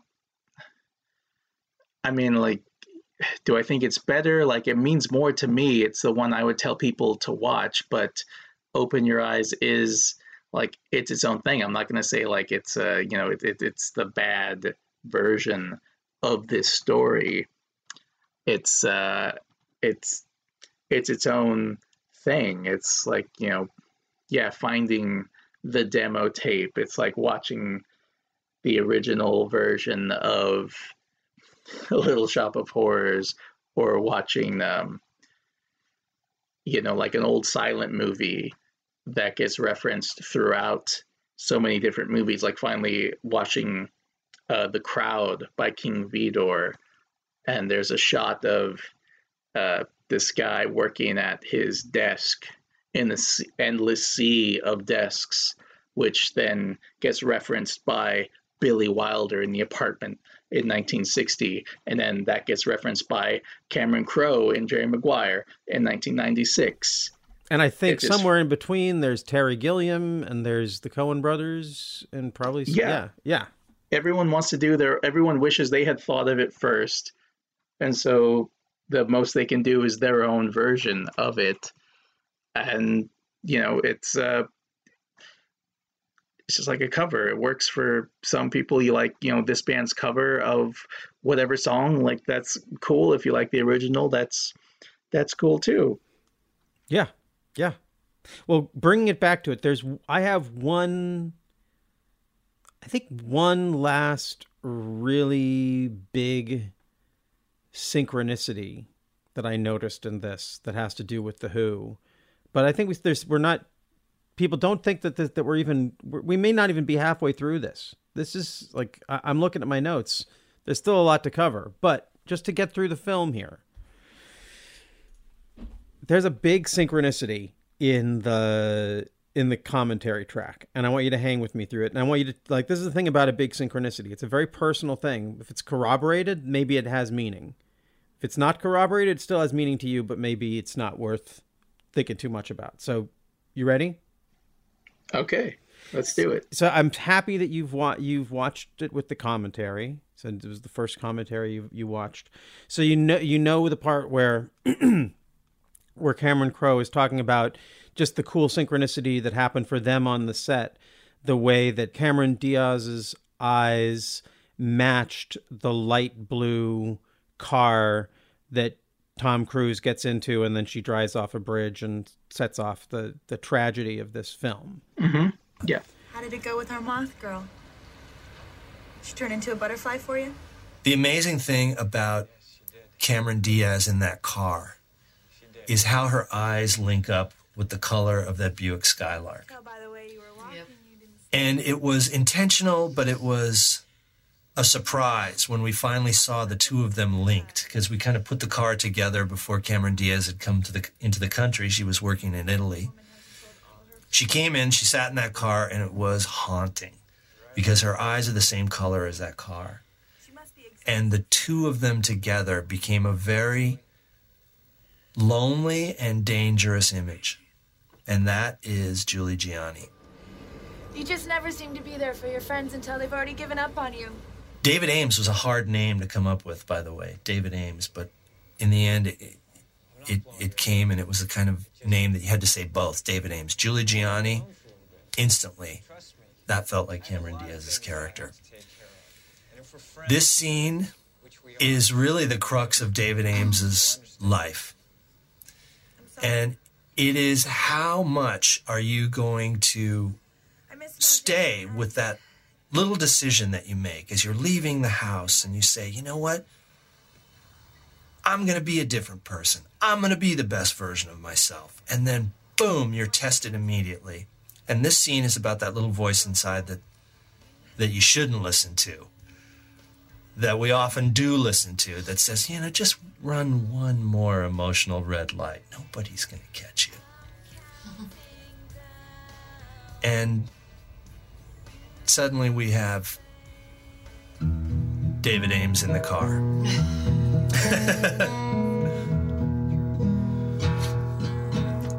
I Fall Apart. That's our composition, isn't it? We wrote that song. We wrote that song.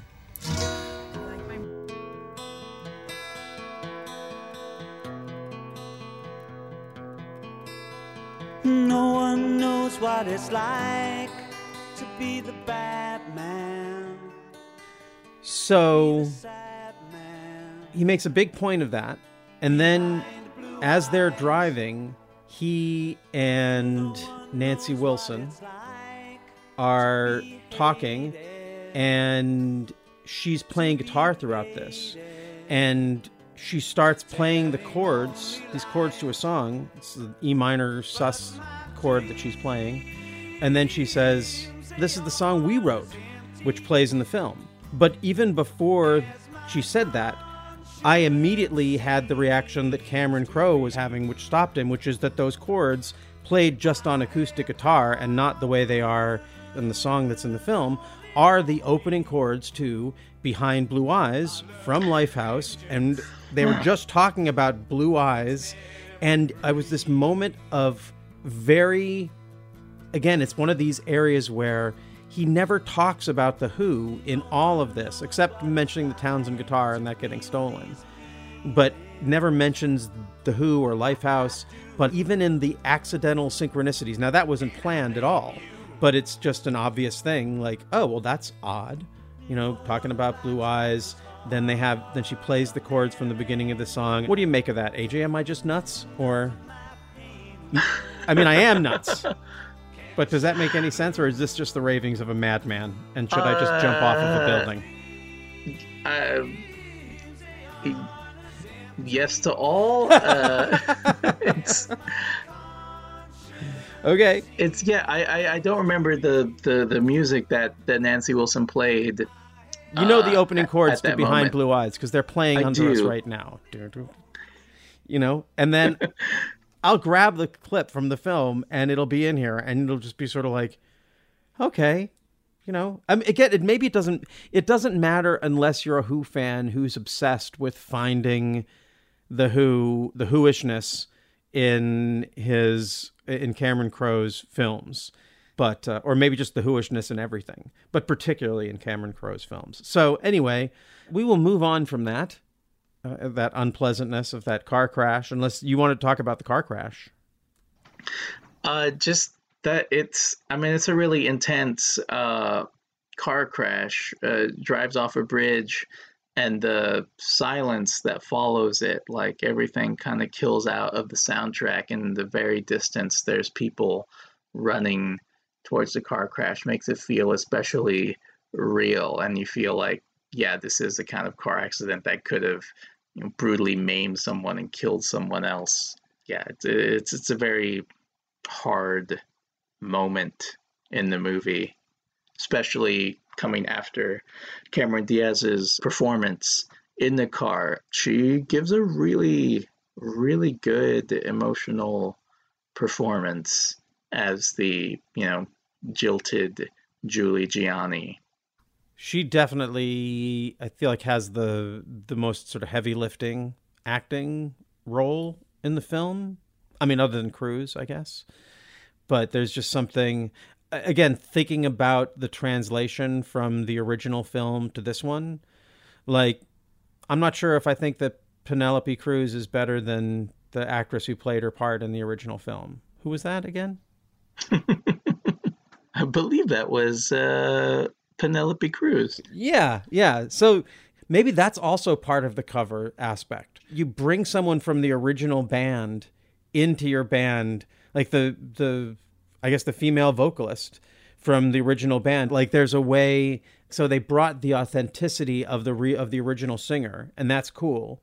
But then part of what's also fun is watching what it's li- like the differences between Cameron Diaz and the very fine actress who played the same character in the original film.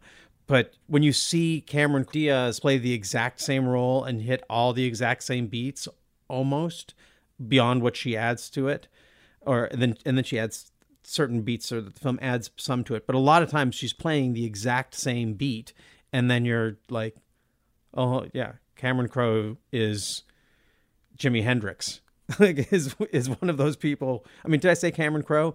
Cameron Diaz is is like the great guitarist you come you get to bring in to play a lead that would never be played by the the the singer's original band. It's actually as I'm describing it, I'm getting a little bit angrier at the film because I kind of hate that dynamic when uh, you you sort of mine when a popular band mines a less popular band for all of its good stuff. But uh, I'm going to trust that this was all respectful. Yeah. So the the way this movie came about is that um, Tom Cruise had the rights to the like American remake of Open Your Eyes, and that he had been like you know approached that there were like a lot of foreign films that he was uh, had been approached to like do the American remake of, but Open Your Eyes was the one he felt was most uh, suitable for an American remake because the the story, the themes were universal. So he wasn't, you know, he wouldn't be starring in the film that totally like, you know, upended the the culture of, you know, uh, of of uh, of the country that originated the film, and having worked with recently with Cameron Crowe on Jerry Maguire, though I guess by this point it wasn't recent. They made Jerry Maguire in '96, and in between then, uh, Tom Cruise spent I don't know infinity years working on Eyes Wide Shut with Kubrick, and so in '99 he has Eyes Wide Shut and uh, Magnolia from Paul Thomas Anderson, just like amazing double whammy Yeah. performance and those are really Tom Cruise like using all his acting chops. Like Tom Cruise is like handsome A-list movie star, but he's also an incredible actor.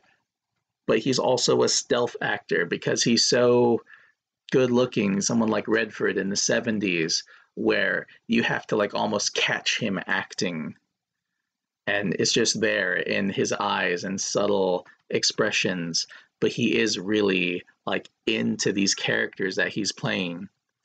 And then in 2000 he does mission impossible 2 which i is like i feel like unfairly maligned in the mission impossible Can franchise. I can I can I jump in here for a second? All I want to say is that at the time, being still somewhat of a young actor and looking at films that way, that was the beginning of Tom Cruise movie star stuntman.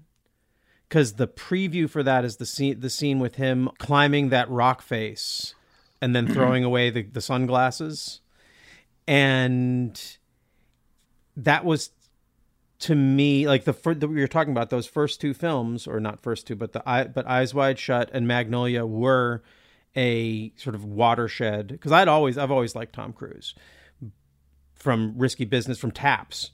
I remember him being blown away by him in taps and everyone in my middle school doing that It's fucking beautiful. thing that he did that he did in that. Like he just always had that zeitgeisty quality. But my point here is i know mission impossible 2 gets a bad rap but it was so fucking cool and tom cruise was so fucking cool in it in a way that annoyed people like he could be so cool that if you weren't confident it made you hate him but when he was climbing that rock face and throwing away those sunglasses coming off of magnolia it, Mission Impossible 2 was very cool. It may not have held up, but it was fucking awesome. Yeah, because he he's got the, like it's an action movie like Mission Possible One. You know, Brian De Palma co-scripted by Robert Towne and David Koepp. You know, good it's like move, good move. Very Beatty esque on his part. Like put together Yeah. the fucking awesome team and let them make you look great. I Go. love it. Yeah. It's I, I love this movie. I, I love Mission Impossible One. It's amazing. And Mission Impossible Two, it's like the flip side, like you know, pure action, but it's John Woo action. So there are doves flying around everywhere, and Tom Cruise has like long hair and the sunglasses, and he's like flying off of a motorcycle and it's if you've seen John Woo movies, like it all like his actual like Hong Kong movies, uh, it, it makes or Taiwan, Hong Kong. I Uh, forgot now. Oh no! If you watch his like original, his pre-Hollywood movies, uh, it all like makes sense.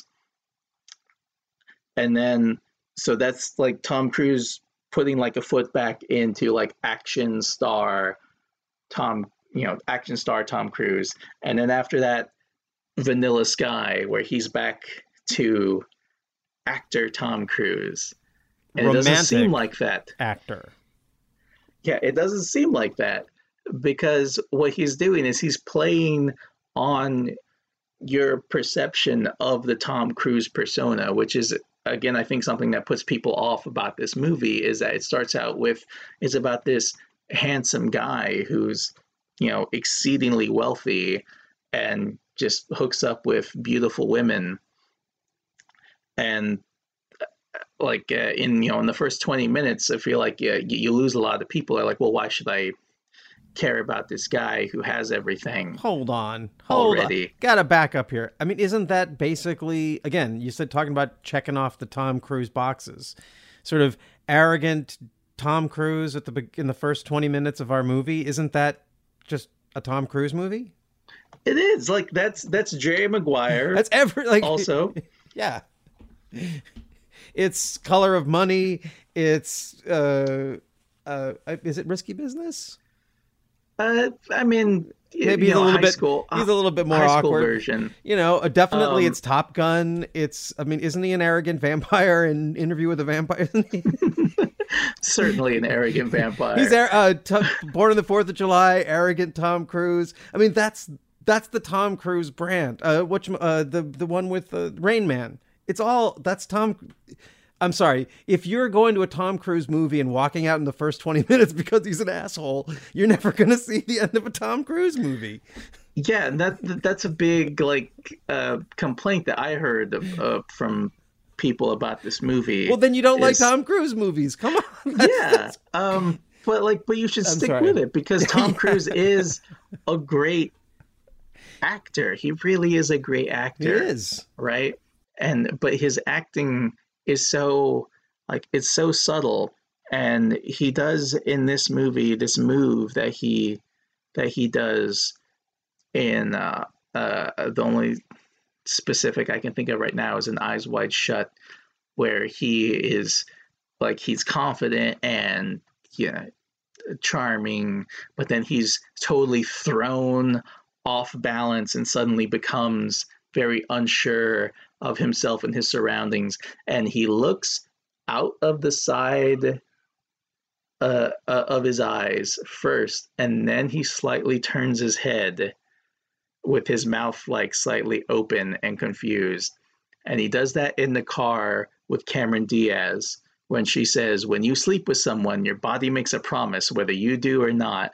And he looks at her uh, with his side eye first and then slowly turns his head. And he does the same thing in Eyes Wide Shut when Leelee Sobieski uh, whispers something into his ear.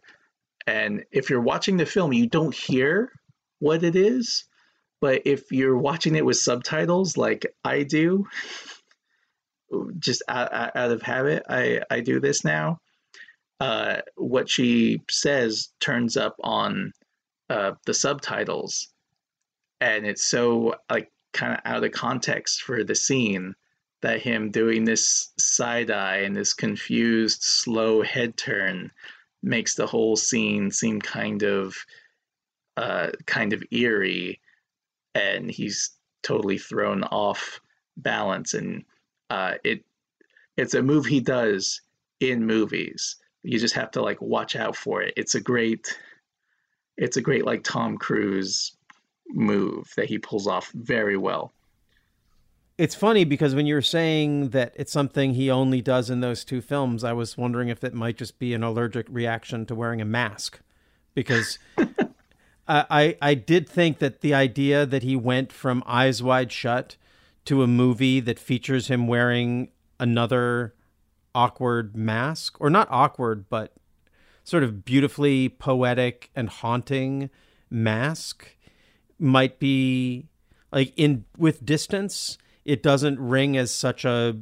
It, the, the, bells aren't ringing so close to each other. I remember at the time that was maybe it didn't make me not like the movie, but I think it maybe distracted me a, enough from it. But yeah, I guess what I wanted to ask you was were you feeling the eyes wide shut? Like it feels like a very between the the haunted New York thing at the beginning and the repetition of the mask and it being Tom Cruise in you know 99 2000 all around the same time or let's just call it millennial Tom Cruise. Oh, it totally. They, the two films seem very merged. Yeah, it totally makes sense. Um, and it, it, it makes sense as like a follow up, even though Mission Impossible 2 comes between these films. Uh, it just feels like Vanilla Sky is like a flip side of Eyes Wide Shut, where Tom Cruise is a seemingly handsome, confident, rich New York, uh, you know, New York doctor, a social person moving about through his life with his eyes wide shut, closed, and so he's uh, the the night that we follow him on is like him, you know, experiencing a dream, seeming like he's realizing that uh, he's experiencing a dream or is uh, his life outside of that night, uh, where he ends up at you know the weird non-sexy orgy house. Is his life outside of that a dream or was that the dream?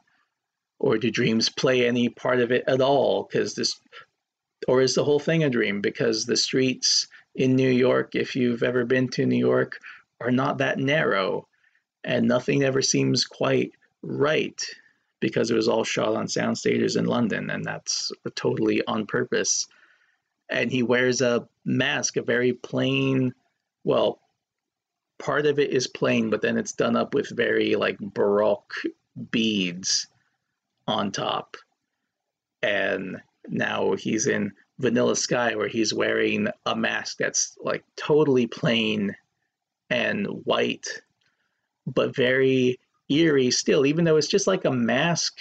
It's a very bland, like Halloween Michael Myers esque type mask like of his own face but it seems it's very weird uh, very eerie and throughout vanilla sky people are telling him to wake up and that he's living the dream after he picks up Jason Lee at the very beginning and they're almost in a car accident. Jason Lee says like we almost died and you know what's fucked up? Your life flashed before my eyes. That's a great line. And when when they meet uh, when they meet up again and Jason Lee's brought Sophia to his birthday party. It's like, hey, how are you doing? Tom Cruise says, living the dream, living the dream. And people keep telling him to wake up.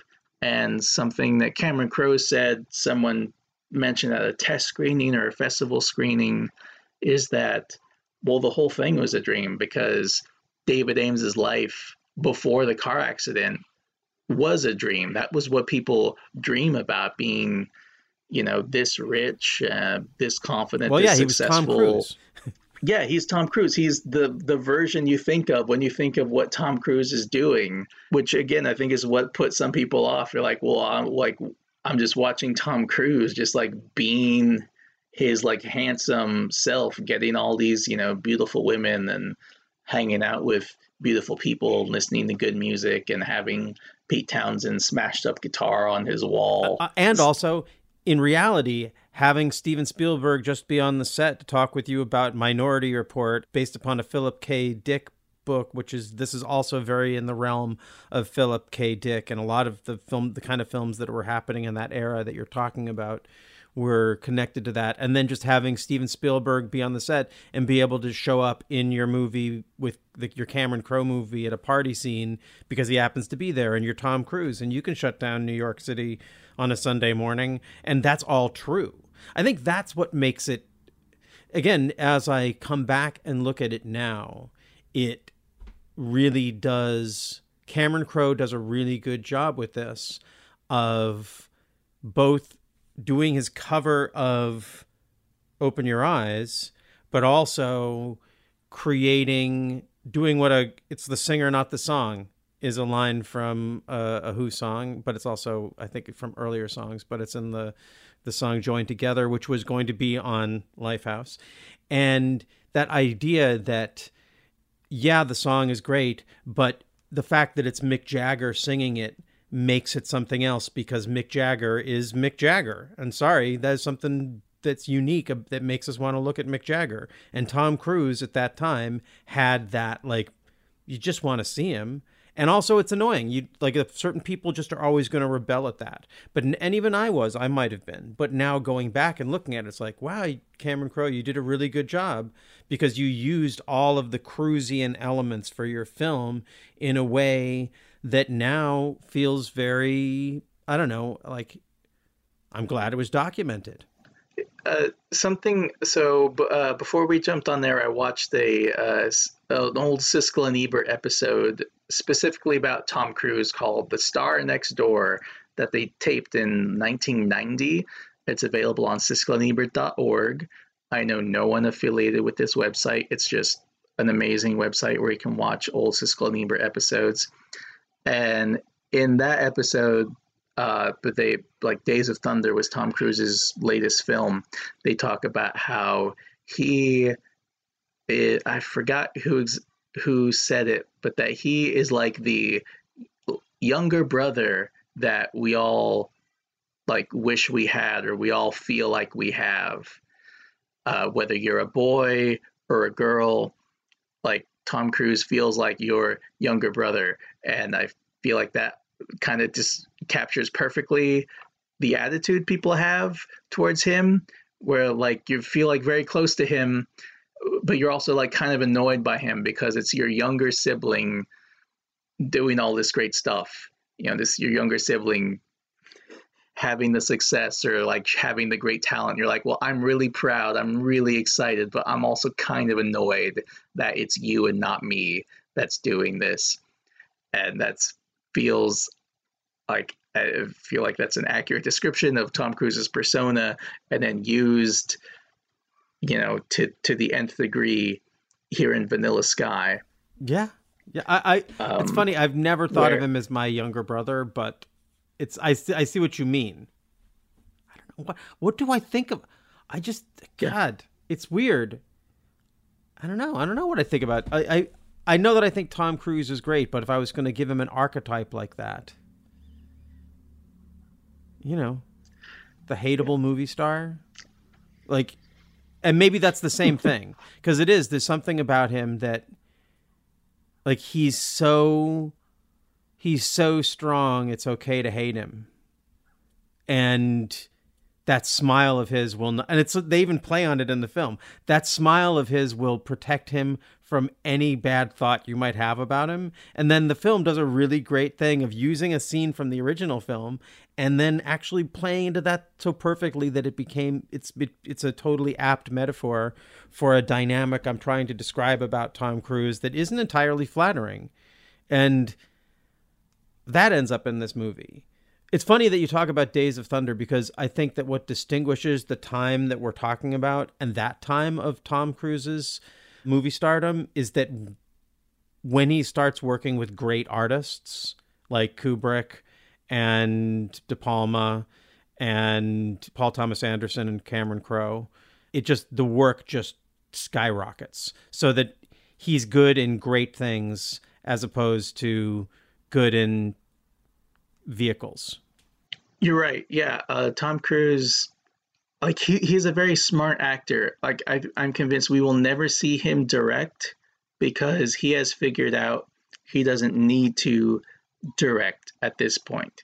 He has like solidified his movie star persona, and he is, I mean, he produces most of his own, most of his movies, and he like casts directors. That's that's the Warren Beatty thing. That's what I think of, or maybe Katharine Hepburn. But yeah, he learned from all of the best, and he's perfected it. and but he will still let those those directors like do their own thing. He lets Cameron Crowe do his own thing and Paul Thomas Anderson do his own thing. I'm sure he does let them do their own thing in the sense that he doesn't take director's credit or take writer's credit. But I also think that if they don't do what he wants them to do, we don't see that work. I think Cruise probably is just as in control as anyone on the Cruise productions. But you're right, he's smart because he knows how to he's probably better at working with people and sharing credit and letting other people win and knowing when people are smarter than he is. Oh yeah, yeah, no, I I I agree. Um like you'll see him work with a director like for two movies and then move on. Like he'll work with Edward Zwick for The Last Samurai and then for a uh so one of the Jack Reacher movies, I think Jack Reacher 2. Uh and then he moves on to for Jack Reacher 2. For Jack Reacher 1 was by uh directed by Christopher McQuarrie. And then he kind of moves on to to someone else. And of course, you know, I don't know the behind the scenes of like if he's like, okay, well, I'm done with this guy. I'm, you know, we don't work well together, or if he's just like trying to just infuse a new talent, a new, uh, a new direction, you know, a new uh, vision to what he wants his uh, his career to be.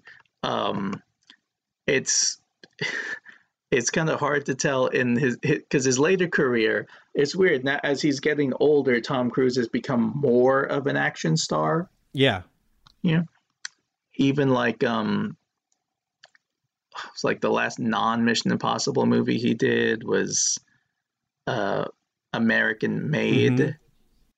which is still which is still kind of its own uh its own kind of action movie directed by Doug Liman, who directed Edge of Tomorrow. Right. Uh, so there, he's working with the same director twice. Uh, he's working with Christopher McQuarrie uh, again, or he has worked with him on Top Gun Maverick, which we'll see eventually. I guess there's there's probably I a think. thing where I, it makes sense. Like you work with someone if you get if you've made as many movies as he ha- as he has, you probably learn. You work with someone once, and as good as it is, if it's good, you by the end of it you figure out how you work best together. And at that point, it's probably a really good time to say, "You got anything else we could work on? this was good." Or I have another thing that I was thinking of, and now that we have everything rolling, let's just roll. Let's let's keep rolling.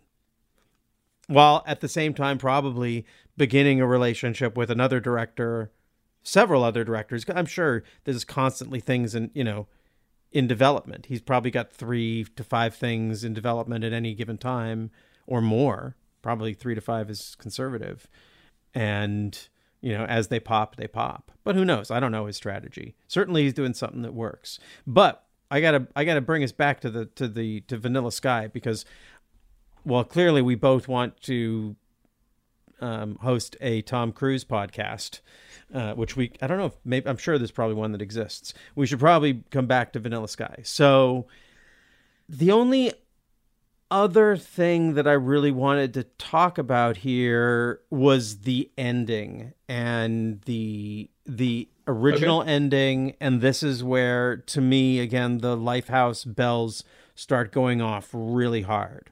So in the so the the the edge ending that cut out was a lot closer to what's in Open Your Eyes. Right? Yeah.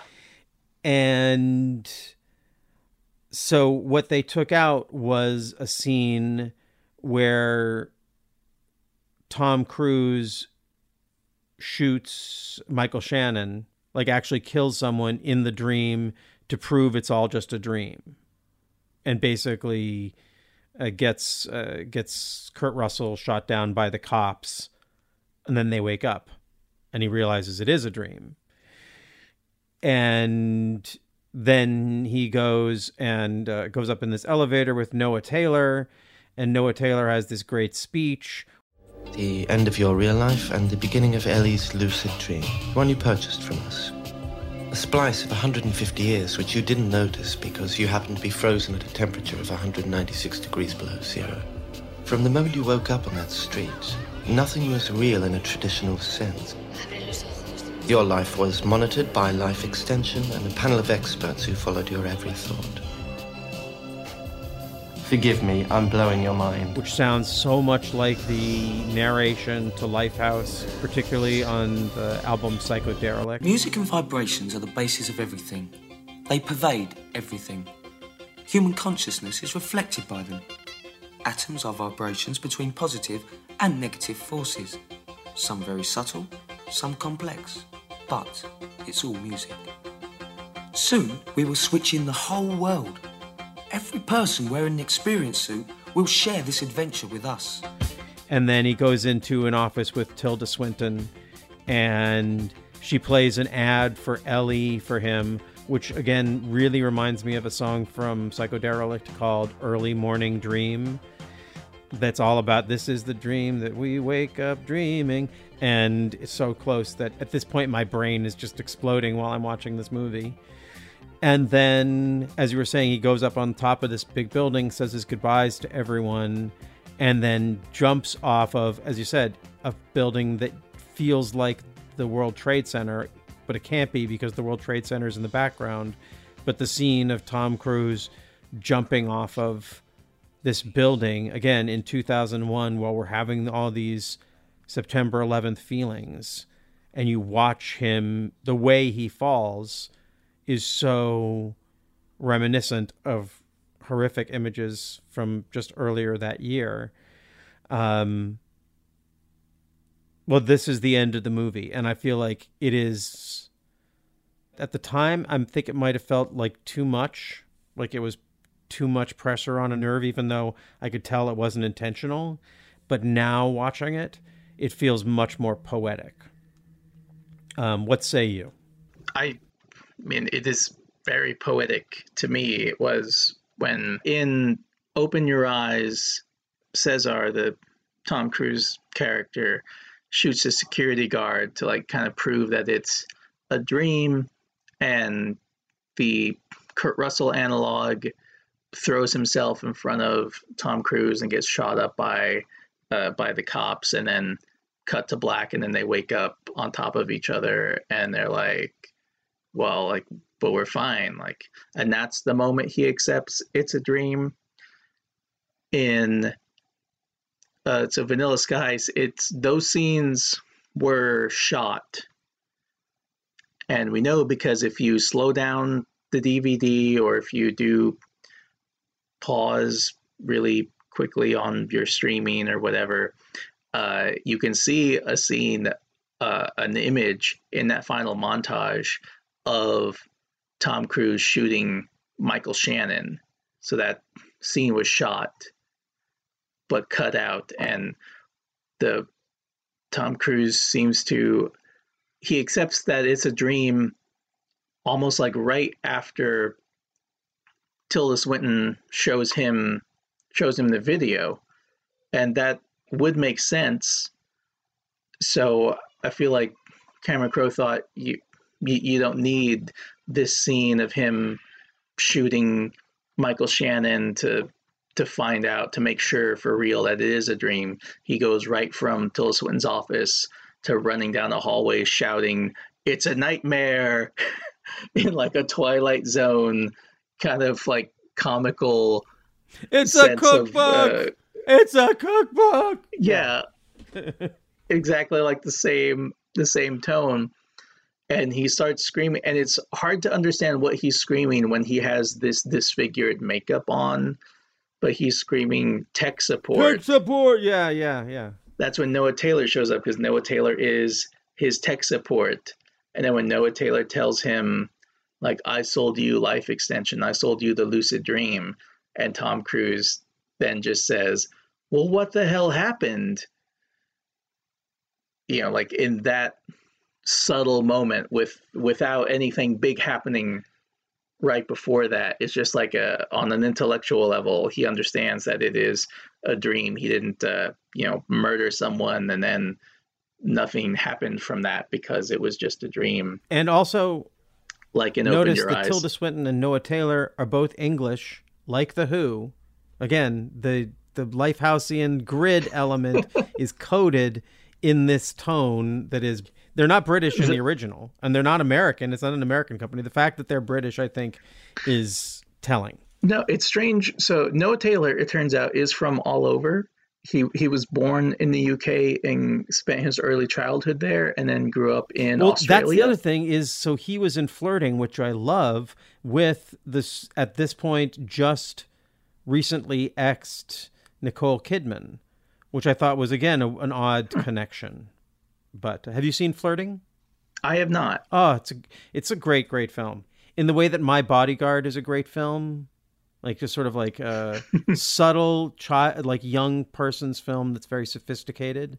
Uh, but yeah, and great acting. uh, and this was the first thing I ever saw Tilda Swinton in, and she's playing an American, and ex totally excellent in her role of like the perfect salesman selling salesperson selling David Aames on you know on living the dream forever, and then she starts saying things that are extremely personal to him and that only he would know, and saying uh like stuff that uh, Penelope Cruz has has said to him before as Good Vibrations is starting to play, and then once Tom Cruise freaks out, she there's a close up of her, and she looks she turns left and looks directly at the camera, Mm. and it's a completely chilling moment. One in many in the film career of the great Tilda Swinton. Uh, yeah it's uh it- it's a daring like choice to make to leave in your film to directly break the fourth wall and like look directly at the audience and like what does it all mean? Uh yeah it's uh th- th- this movie it's it's something else. It's a lot to take in. Well uh, and i can understand why it would put people off but but give it a second watch. So just to, to get to just to give it just a little bit more here. So I just I'm just looking at as I'm, as I'm trying to unravel the Lifehouse thing. I'm just looking at at L E. Like what is is like if he's trying to if he's trying to tell us something with L E L E. What is what would L E be? And then I was just like, Oh, well, it's just the first and last letters of Lifehouse. Again, maybe accidental, maybe synchronistic, but also potentially uh, intended. I, so I, the listeners don't know this, but I have a friend who worked on Vanilla Sky, uh, not above the line, but you know, in communication with with Mr. Crowe, and they there's a possibility I could at least get this uh, in you know close to his ears. So the goal here isn't to flatter him, but it might be to egg him on to be like, "Come on, just come come clean, man. Tell us, tell us, am I crazy? Am I crazy, or am I crazy like a fox? Am, did I did I catch you? Did I catch you being awesome, Cameron Crowe?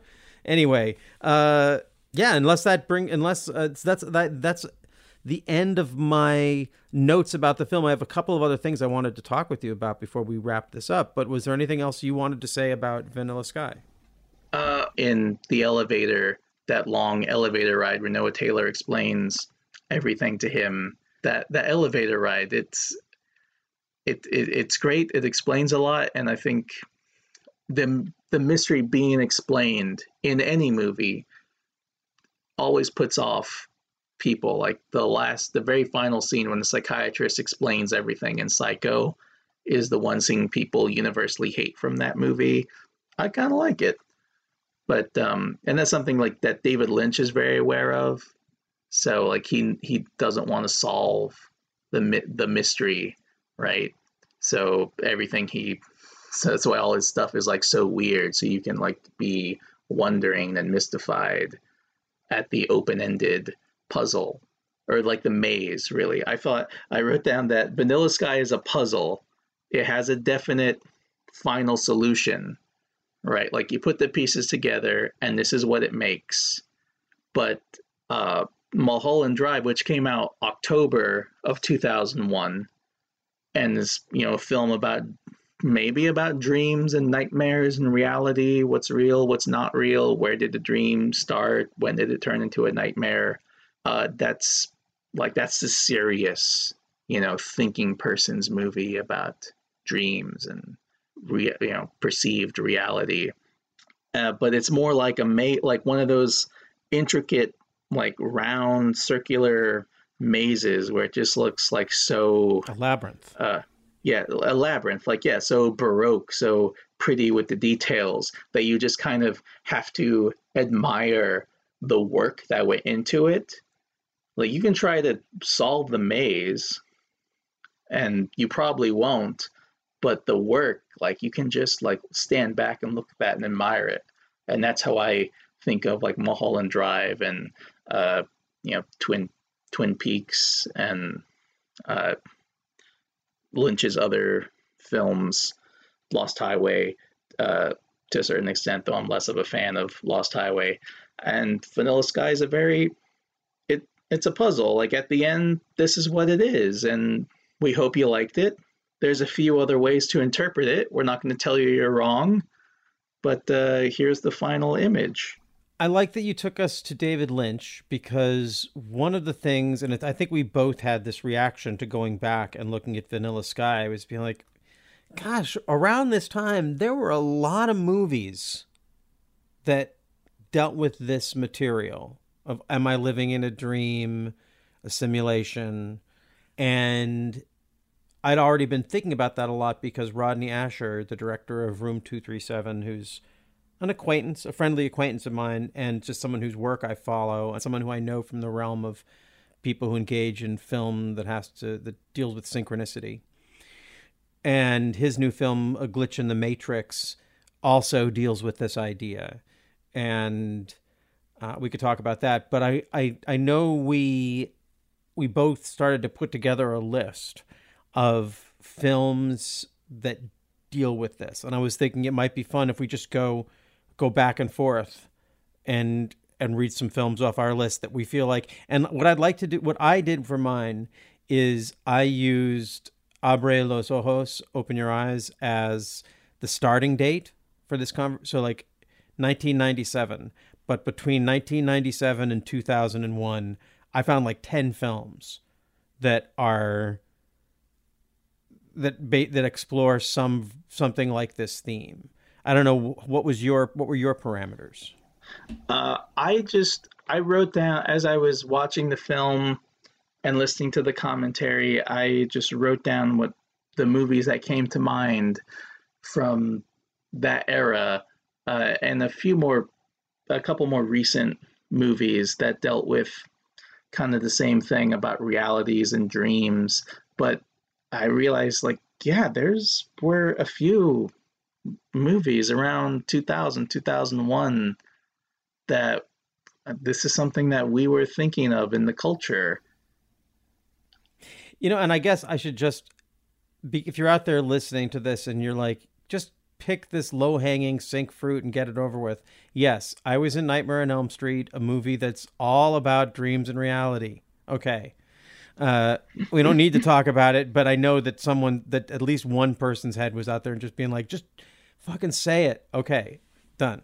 Uh, but so uh, leaving that out, let's talk about some of these other films. So the Truman Show is the first one that's on my list after Abre los Ojos, the the 1998 film from Peter Weir. I, I don't think think we need to talk about all of these films, but I, tell me one from your list. All right, so uh, the earliest film on my list, well, there's a TV show I have that's the earliest thing, The Twilight Zone. Yeah. Which, I mean, there's so many episodes about dreams and reality. And when Tom Cruise is alone in Times Square on the the big TV in Times Square, you know the one. Mm-hmm. We all know the one. I can't really describe it specifically, but you know the one. There's a Twilight Zone episode called Shadow Play on, which is about someone that is in a dream. He's in prison and he's scheduled to be executed at midnight for, I think, for possibly a crime he didn't commit. Anyway, he's trying to convince people that he's in a dream and it doesn't work. And then the execution happens and he wakes up and he's back in the cell and he has to do the whole thing again and again. And uh, that is basically this movie. Yeah. I mean, that's there. I mean, talk about Crowe just dropping in all these things. And if you catch it, that's fine. And if you don't, that's fine too. But it's like just woven into him and he puts it in the movie. So, but the first proper movie I have on my list in 1990 is Total Recall. Oh, Philip K. Dick. Then, uh, so next on my list is Dark City from 1998, directed by Sam Raimi. Cool. Uh, yeah, that one. I didn't think about that one, but it totally makes sense. Uh, next one on my list I have is uh, after Abre los Ojos. It's uh, we'll probably talk about it. The Matrix. Oh, well, yeah. Yeah, The Matrix, definitely. Uh, and we will definitely stick around, people, because the fireworks around The Matrix are going to really get you going if you've enjoyed it this far. For me, the next one is also from 1999 David Cronenberg's Existenz. Oh my God! And these I are love and what, Cronenberg. what, what we're talking. And a lot of the, these people, these directors, we're talking about the best, biggest, the best and biggest directors at that time. It- you know, uh, Total Recall was 1990 Paul Verhoeven. Paul. Oh, Paul Verhoeven. Peter Weir is true is the Truman Show. Dark City, Sam Raimi. Existenz is Cronenberg. The Matrix is the Wachowskis. So what's what's up next for you? But Dark City is Alex Proyas. Oh shit! Thank you. Why do I think that Sam Raimi directed that? Because I'm a dummy. dark. I don't know. Sorry. Thank Uh, you for from- correcting me. That would have been. I, I like to leave my mistakes in if I'm corrected in the episode. If I'm not corrected, I have to go back and fix them. So you just saved me tons of time in the editing room. So thank you. Uh, from 2000 Memento. Oh shit! I didn't put Memento in mine. I had Fight Club from 1999. Oh my God, Fight Club! Which is yeah. Again, is this a dream or reality? And is is shooting some is like is it real when I blow up this thing or like? Let's see. Uh, next on mine from 2001. Well, I already mentioned it. Mulholland Drive. Oh yeah, I'd love that. That's on your list. That's perfect. So and then 1999 is being John Malkovich. Oh, get, also with Cameron Diaz Mm-hmm. in an amazing, like a real performance. Like you look at her filmography around this time, and it's like it's weird. Like she's got like a film where she like really gives you know a, an actor's performance and then a like you know a Charlie's Angels. I, this is where know? I'm good. This I, this is where I'm sorry, but I gotta lovingly world is wrong you here for a second. It's one of the things that drives me crazy. We got three performances in the mix here, being John Malkovich, Charlie's Angels, and and Vanilla Sky.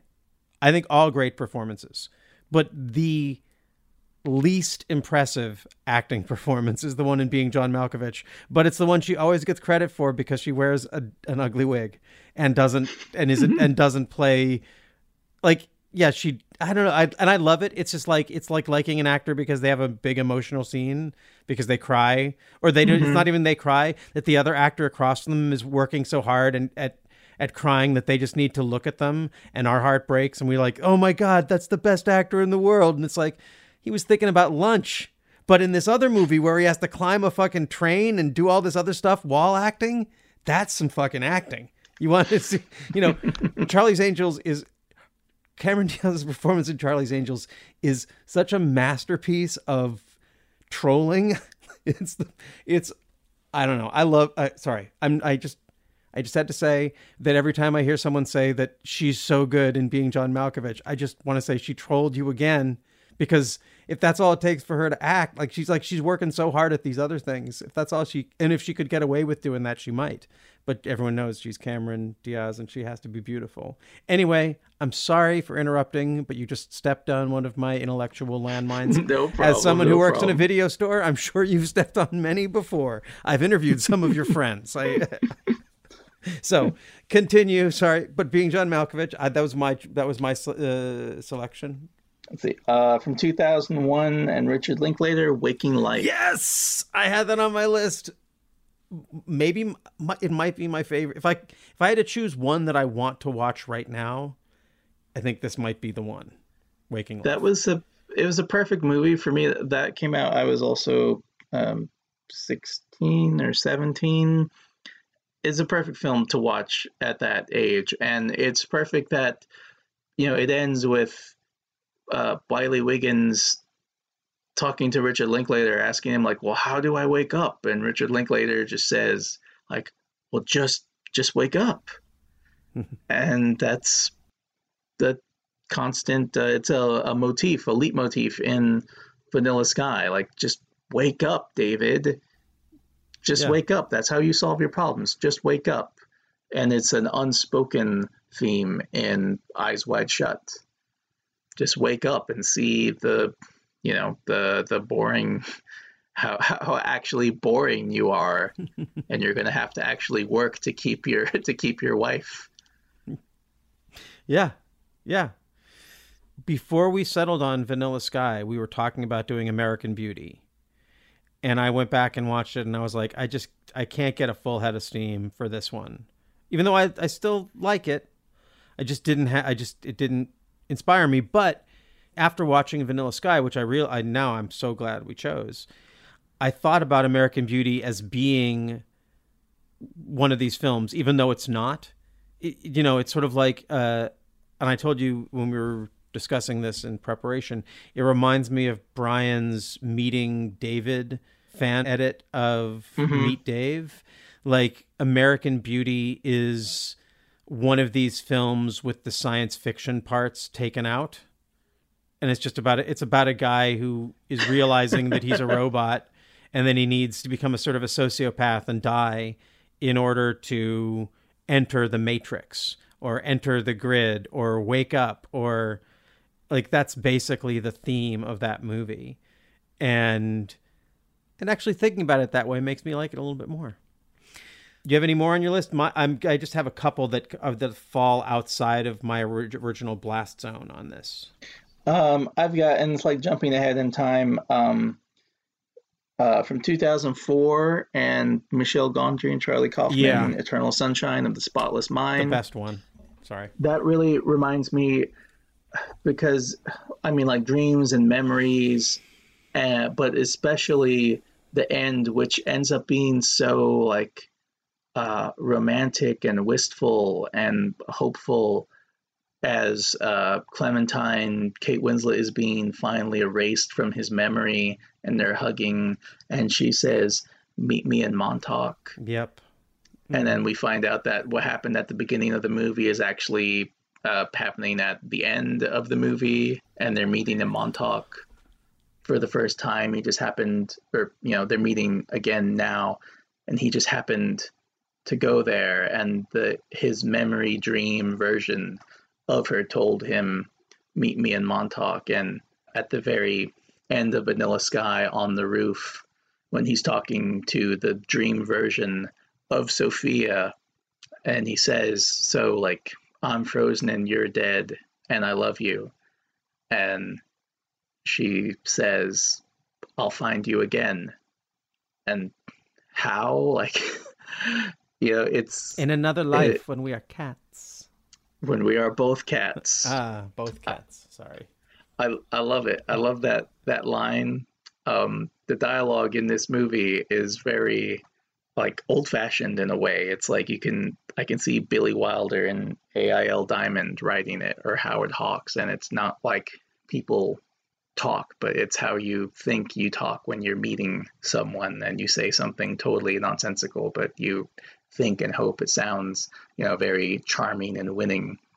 Yeah, so that uh, I'll find you again and meet me in Montauk, or just like the the melancholy, wistful, hopeful dream versions uh, of these people talking to the real person and you know then materializing hopefully materializing somehow in the real life afterwards and what what really sells like when i think of that what makes to me what makes that movie transcend what its real secret weapon is Jon Brion and his music. We obviously devoted many hours to discussing Jon Brion in an earlier episode, but I'm really glad you mentioned that because it reminds me that Jon Brion is credited on Vanilla Sky all the way back in 2001. We didn't mention it in the episode, but he's credited as the talent maker.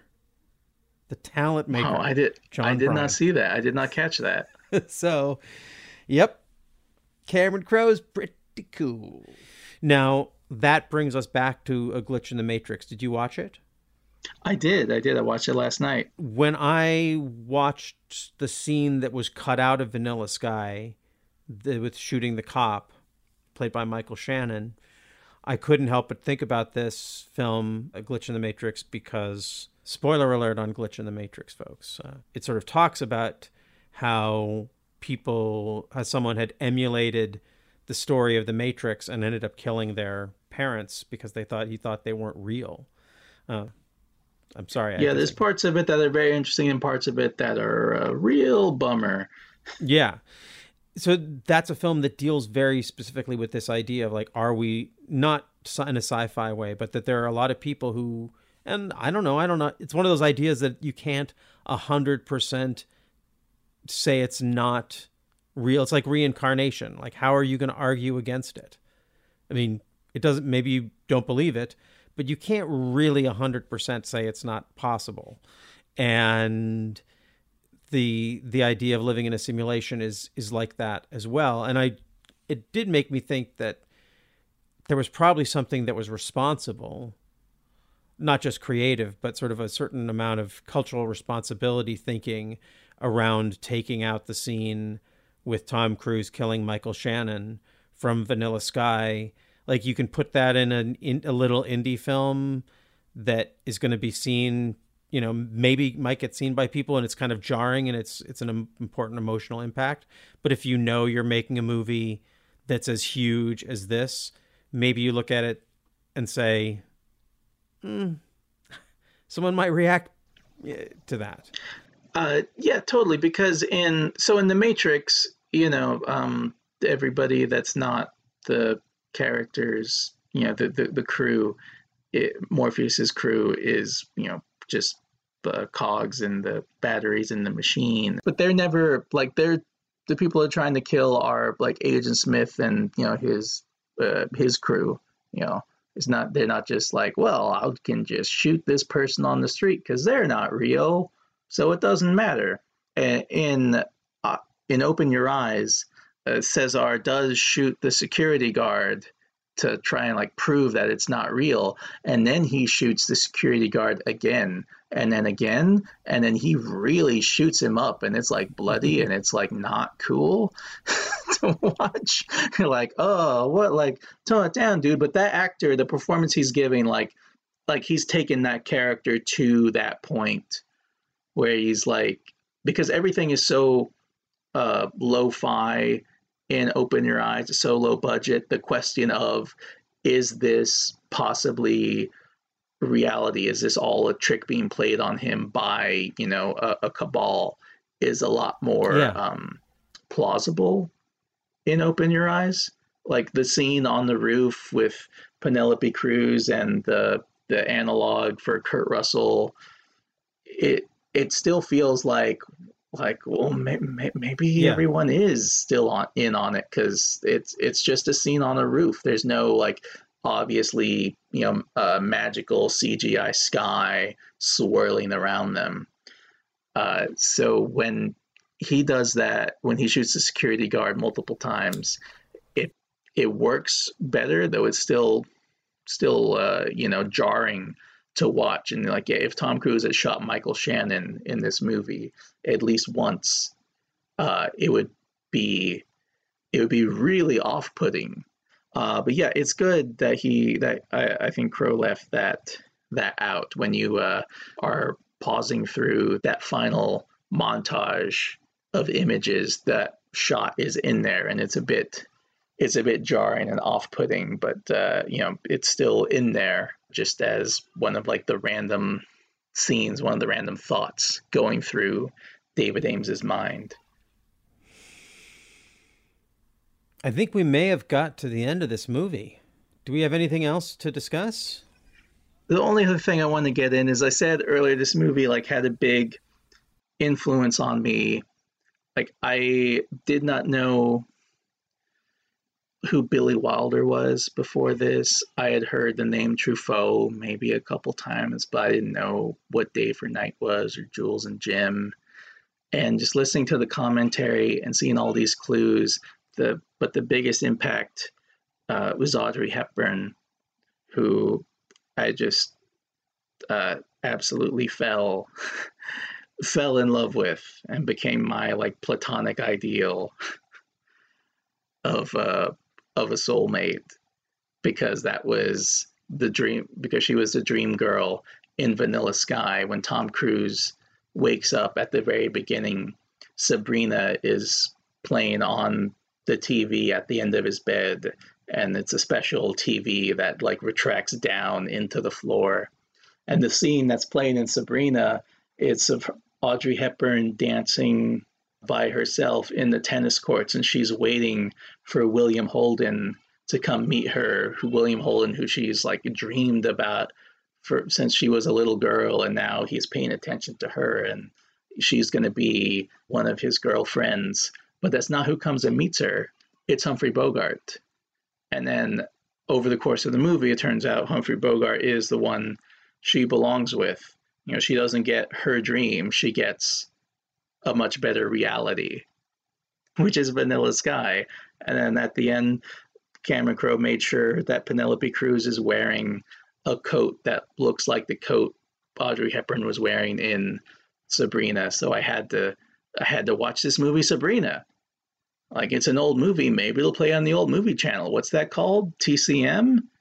And I started watching TCM, and then I had to watch every Audrey Hepburn movie. And then because of that, I watched more Billy Wilder movies, and I watched William Wyler movies, and I watched Blake Edwards movies. And I got into this whole door of classic cinema opened up to me because Cameron Crowe referenced Audrey Hepburn in Vanilla Sky, and I watched Truffaut movies because Cameron Crowe mentioned referenced Jules and Jim in Vanilla Sky, and I started listening, started really listening to REM and listening to Beth Orton.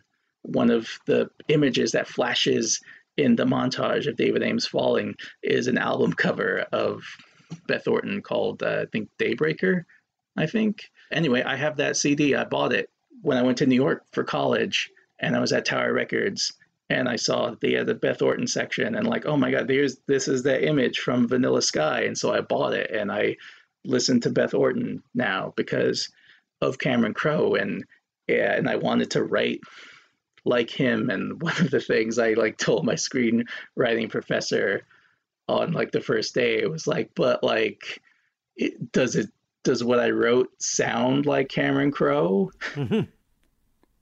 I think it's just um I don't know, it's exciting to me to hear you talk about all of the ways that this film was a doorway into stuff because I like I have a similar experience similar but very different experience. I would I think your experience sounds you know deeper than mine. Mine was more one of see of recognizing a lot of stuff that I already knew because I'm maybe a little bit closer to Cameron Crowe's age.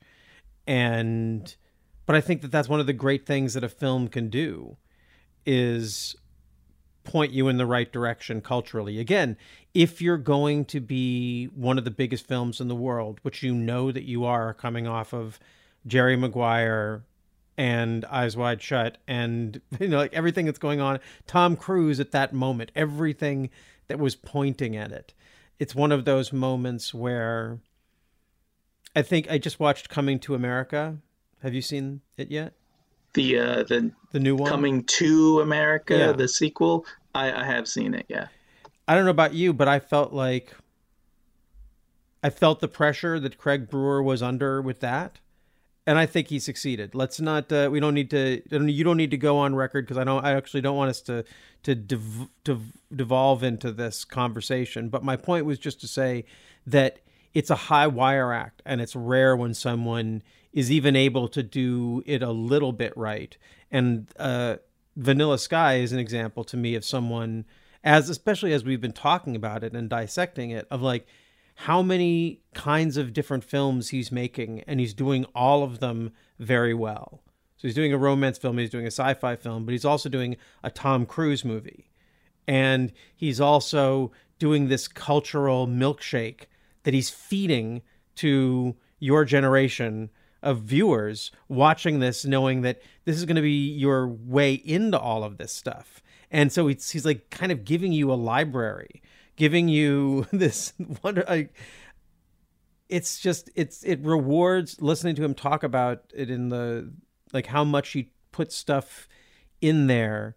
Like he talks about if you check out that chalkboard, there's some really cool stuff there. I actually tried to check out that chalkboard. I couldn't really figure it out. Maybe you could help me, but uh, but I don't know. It's just it's a great thing that that effort on his part is rewarded not just with my being like cool oh yeah uh-huh uh-huh but really you pouring through it and being like okay i'm gonna watch this film because it's in this one frame and i'm gonna read this book because it's in this one frame and i'm gonna listen to this song and buy this record and get into like beth orton God, what a like the story you're telling is the dream story. I bet Beth Orton probably doesn't go around thinking, "Man, Vanilla Sky pro- like she probably got a nice paycheck and was like very little in the movie in terms of how much the movie there is compared to how much Beth Orton there is.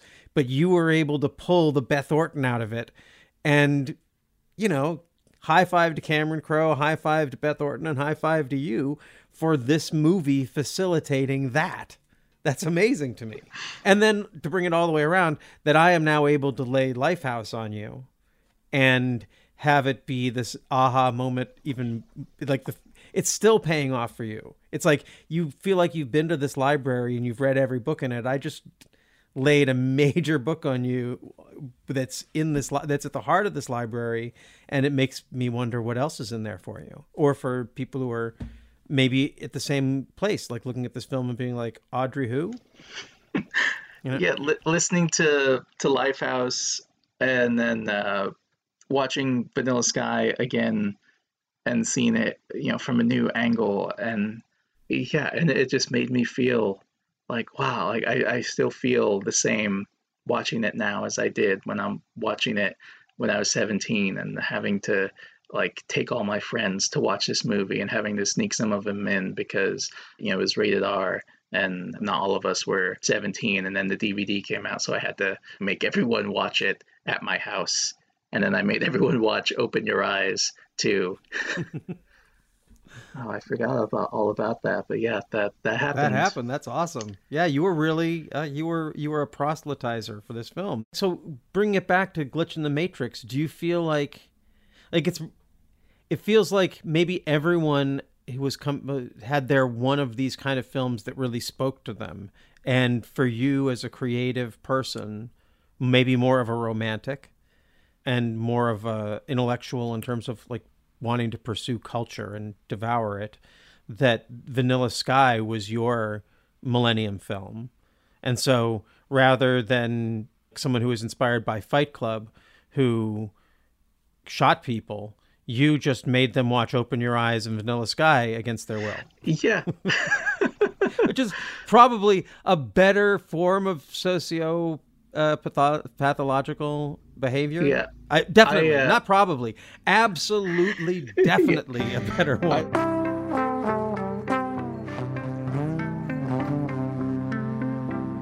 Radio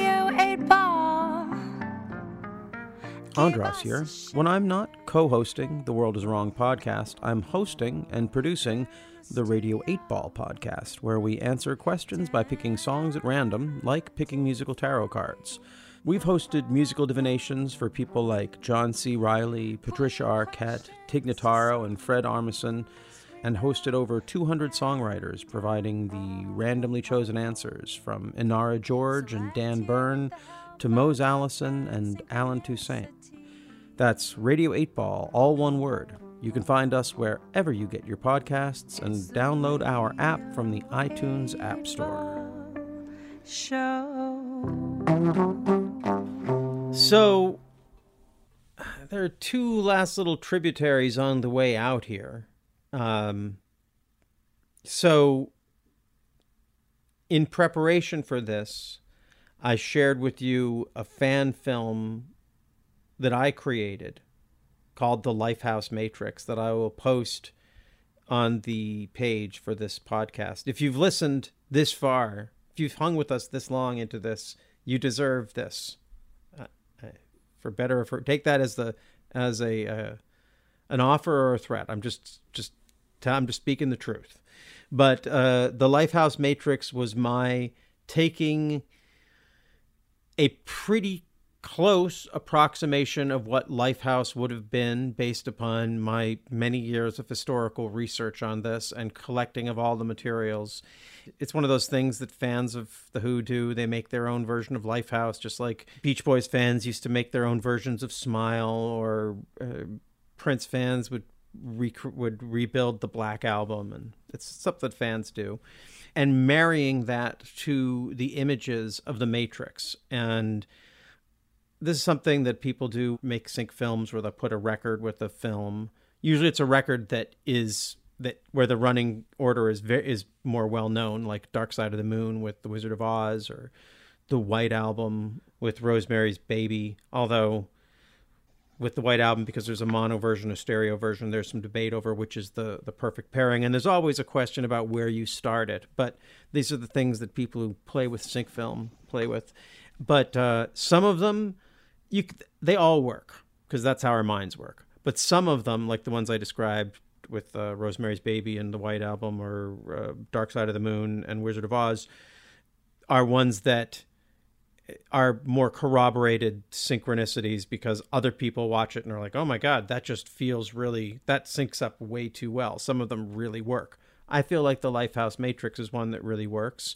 Other people who follow sync film have sort of corroborated this, but I think you're one of the first folks I know who's more of a cinema fan that I've laid this on. Did you have any reaction to it? It really um, helped me like understand the whole concept and plot of the life of Lifehouse, and I don't know if it changed the way I viewed the Matrix, but it helped me understand the the rock opera Lifehouse, and I did see the similarities of like the between certain songs and what was happening, and like at the end, the, the one note, you know that that that changes everything when uh, and Neo being the one, and now he's going to Like he he doesn't like beat up Agent Smith. He jumps into Agent Smith and destroys him from within. And then knowing that the end of the Matrix, which is actually a pretty subversive ending for an action Oh, yeah. movie, is not like we're Yeah. gonna blow up the bad guy layer. It's Neo making a call saying like I know you're listening. I know you're out like there. I know you're afraid and you're afraid. like and i'm gonna like we're gonna take you down like bit by bit it's like it's a pretty cool radical ending for it's for an action movie It's funny. Uh, it's funny because that radical that is also the ending of Aloha. yes it's the one note it's the one note that destroys you know the the system the the bad guys the man Yeah. Yeah. that bradley cooper actually purposely like so like almost like one to one like he uses his old laptop with that's got like rock band stickers all over it and he overloads the satellite with all the like music and the sounds. Like yeah he uses the one note to to, to stop to, to stop bad guy bill murray. Uh yeah that is that is Yeah. cool. So yeah lifehouse definitely uh i thought it, it did work well synced up to to the matrix uh but it really then made me go huh to uh to aloha. Which i'm like oh that's that's uh that's pretty cool. I didn't yeah it I, when that happened at the end of that movie i was just so like that movie just had me coming and going. It was ups and downs. It was just highs and lows. I just i, I was so it, it it's you know that to me i think that's a sign that that probably cameron crowe made that movie considering it is like i'm just gonna make i'm making the next cameron crowe movie and whether it hits or misses culturally he's just on it. Because there's some things in there that are masterful and some things where i was like all right but you know if you want to reveal that like whatever you know you're whatever. I don't want i don't want to be critical of the film because i feel that the film also got a lot of criticism and there's certainly things to criticize about any th- any film but a film that has i've heard so much bad about that has so much good in it feels like at least on this show let's just focus on how much there's worth in in that movie that that is good. Um there and, and speaking of which we didn't mention it at all and i think it's maybe because you haven't i think you said you haven't seen it yet but uh cameron crowe's series roadies was so great it had that sense of someone who really knows what they're talking about with music.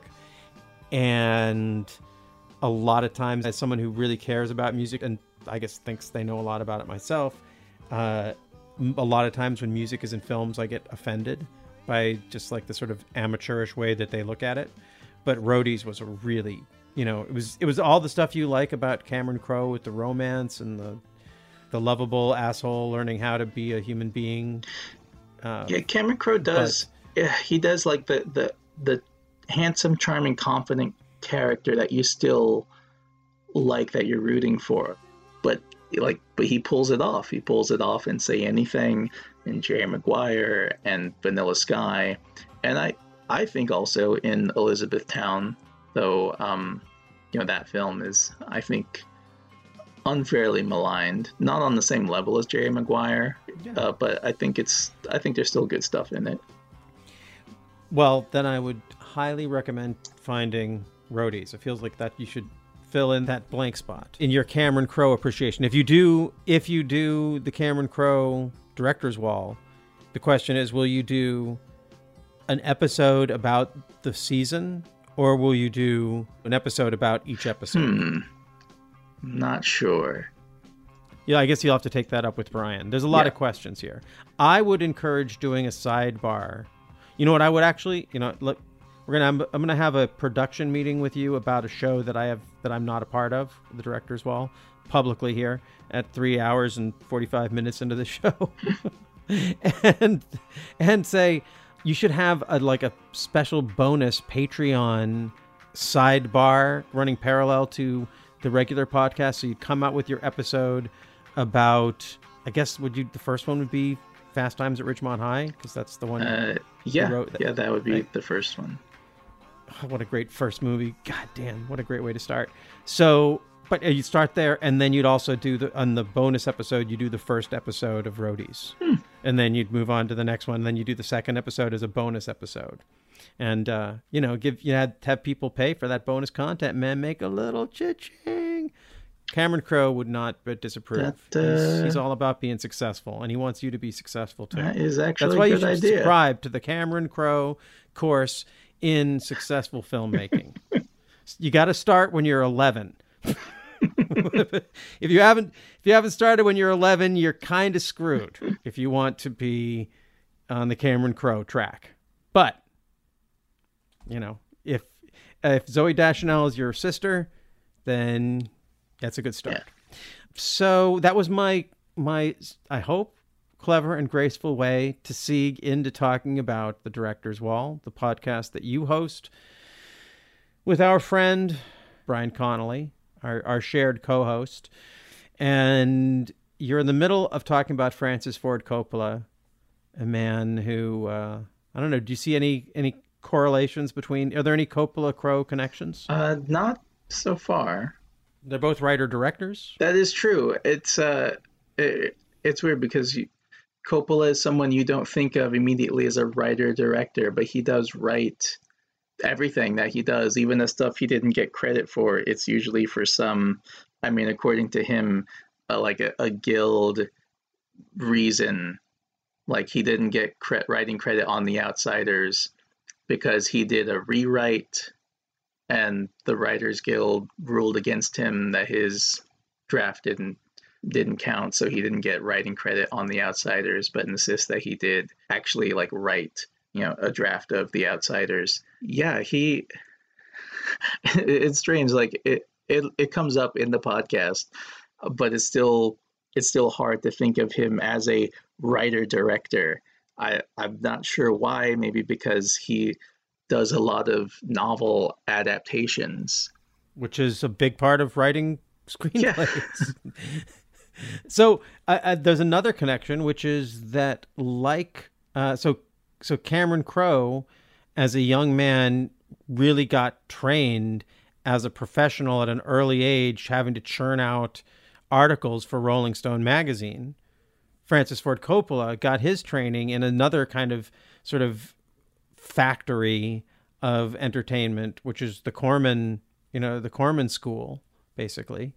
And both of them bring that kind of, I don't know, I think of, it's not that Coppola is a journalist, but they both have that sort of journalist thing of like, oh, I can come in and knock out a piece for you. What do you? How many words you need? What do you? Yeah. What? What? In a, there's a way that I feel like they bring that fast facility to their uh, to their films. I don't know. That would be another connection. trying to think of any other. Like this is one of the things we do at the end of the podcast, as you know, where I I talk talk to Bryan, trying to find some way to draw a connection to the director's wall. I hope you appreciate all the promotion I do for your show, man.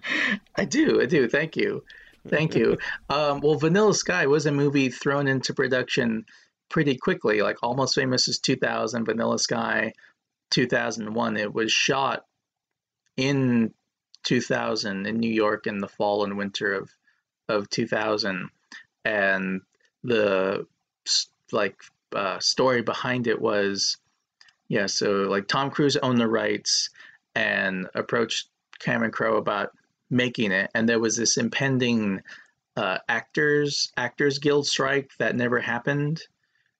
But uh, of course, everyone thought it was going to happen, and so the idea was, well, let's do this movie quick before before the strike happens, and it was all churned out pretty pretty quickly and under a lot of pressure, and then ultimately the actor strike didn't didn't happen, and who even remembers now? But uh, but yeah, there there was so this uh, this certain kind of like energy to it of like of it being a cover. You know, Cameron Crowe doesn't have his original doesn't have a fully formed original uh, like wholly from him right idea yet. But like, hey, there's this movie, the movie I saw, the movie you own the rights to. Let's do our version of that quick now before the strike happens, and and that's you know how Vanilla Sky came about. That's great. That's great. I love that. It's kind of like uh, Has- Coppola doing doing like Rumblefish. Rumblefish Like rolling into Rumblefish right out of uh. Yeah, like yeah. I've got the crew here, I've got the actors here. There's a little bit of money left over. Like let's let's make another movie right now, quick before you know before anyone tells us to stop. I was also thinking about how Dracula, his Coppola's Dracula feels like a cover. I've tried to think of film of Coppola films that feel like covers, and that feels very similar. Like this has to hit all these beats. I know what those beats are. You know what those beats are. Now let's just blow them up. Oh yeah, I I've got a lot to say about the Dracula about Francis Coppola's Bram Stoker's Dracula. Uh, it's yeah, it hit, it hits all the Dracula beats. If you're expecting to see a Dracula movie, it is in there, and then there's so much more and told in such a, I mean, to me, a unique and never before seen kind of way. Even though the you know the criticism, the joke about that movie is that it's been totally done to death, Dracula done to death. But uh, no, I don't think you've seen a Dracula movie like Francis Coppola's Bram Stoker's Dracula. Yeah. Any other films of his that you feel like qualify as like covers? I, I mean, the only, oddly enough, Godfather 2 comes to mind because he, you know, as a sequel he didn't want to do. He didn't want to do Godfather 1, but he did it, and then didn't want to do Godfather 2, but he did it on uh, with the uh, agreement of Robert Evans is not involved. Paramount uh, production chief Robert Evans is not involved, and I get to do it my my way. And so he makes a like big budget prestige art film where there's two parallel storylines, two parallel timelines running together. And it's uh I mean it's definitely a Godfather movie. It's definitely a Coppola movie, but it's uh, like tonally it, it does match Godfather One, but the the structure with the whole like the flashbacks to young Vito Corleone, and then flashing forward to like uh, at in quotes present day Michael Corleone telling the rise of the father and the fall of the son was like, well, here's how I'm to make it interesting for myself. Like, you want me to do another Godfather? Fine, but it's going to be like this. And it, I mean, it works, but it is so, it, it really is an odd, it really is an odd movie. It sure is. I have, well, it's a movie that confuses me.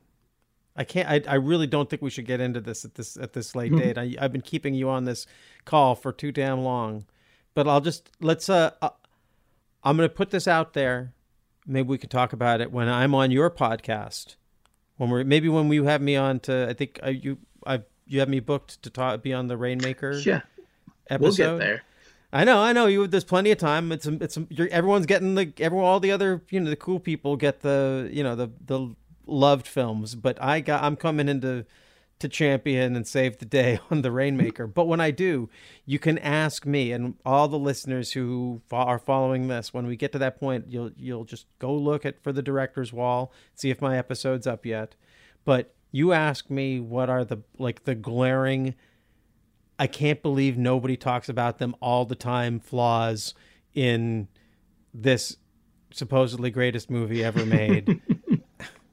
Which is great. It's just the it I, the I the the fact that there are some things that I recognize that are so like it makes my brain hurt that they're wrong in the movie and that nobody ever mentions them. It's just like what's going on? It's like what? ha. It makes me think the world is wrong. AJ, it makes me think the world is Hmm. wrong. I it's like I had to I don't know, maybe I should do something about that. Maybe a podcast. Maybe a podcast. Yeah, I had a podcast called the Radio 8 Ball show. I still do it sometimes, but uh I, I'd rather talk about synchronicity in films than synchronicity in reality right now. Synchronicity in reality is, is rough, whereas synchronicity in films is, is, you know, going back to 2001, looking at that vanilla sky, walking down the street with our arm in arm, like we're on the cover of a Bob Dylan the record. freewheeling Bob Dylan. I bought that CD because Cameron Crowe referenced it in this movie, and then I really got into Bob Dylan, but pre-electric Bob Dylan, because I'm very cool. Well, now you need to go check out the the film. The kids are all right. Yeah, I've never seen that, so I will. Oh, it's one of the best rock docs. It's a great way to get to know the Who. It really captures their spirit. So uh, yeah, let's uh, like. Is there anything else? Where can where can people find So you? uh, I am on uh, Letterboxd at AJGO. I'm on Twitter at the same thing, but I am more active on Letterboxd. Twitter is just not not doing it for me these days, so I I don't get on there very much.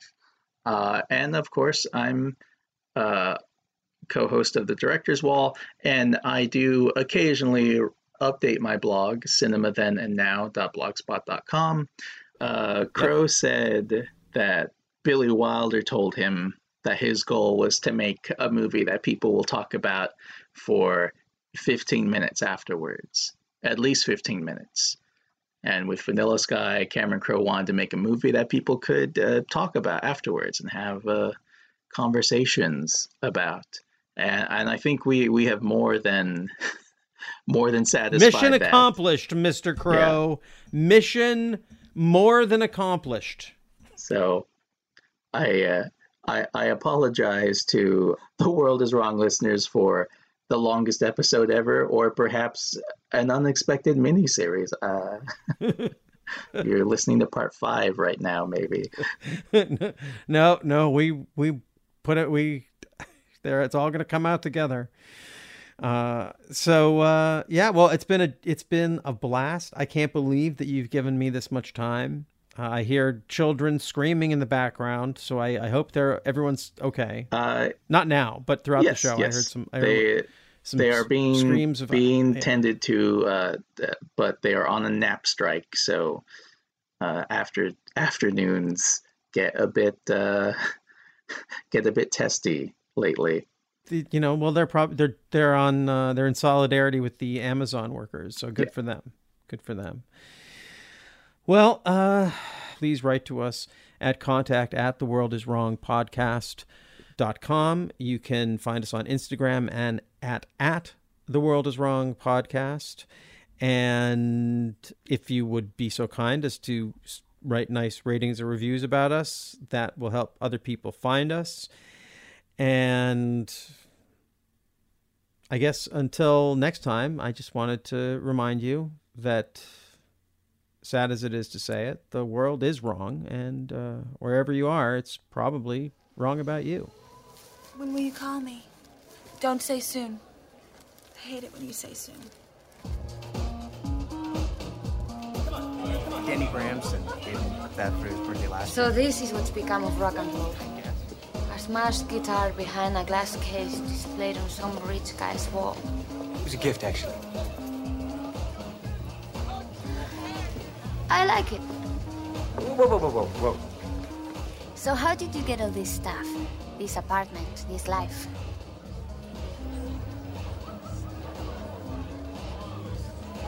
I see.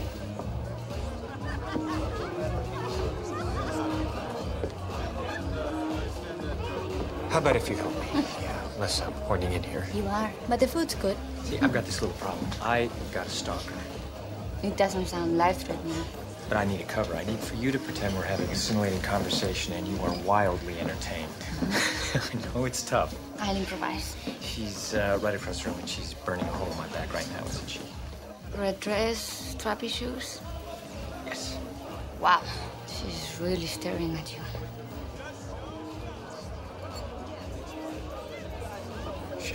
And she seems to be growing less happy. I think she's the saddest girl to ever hold a martini.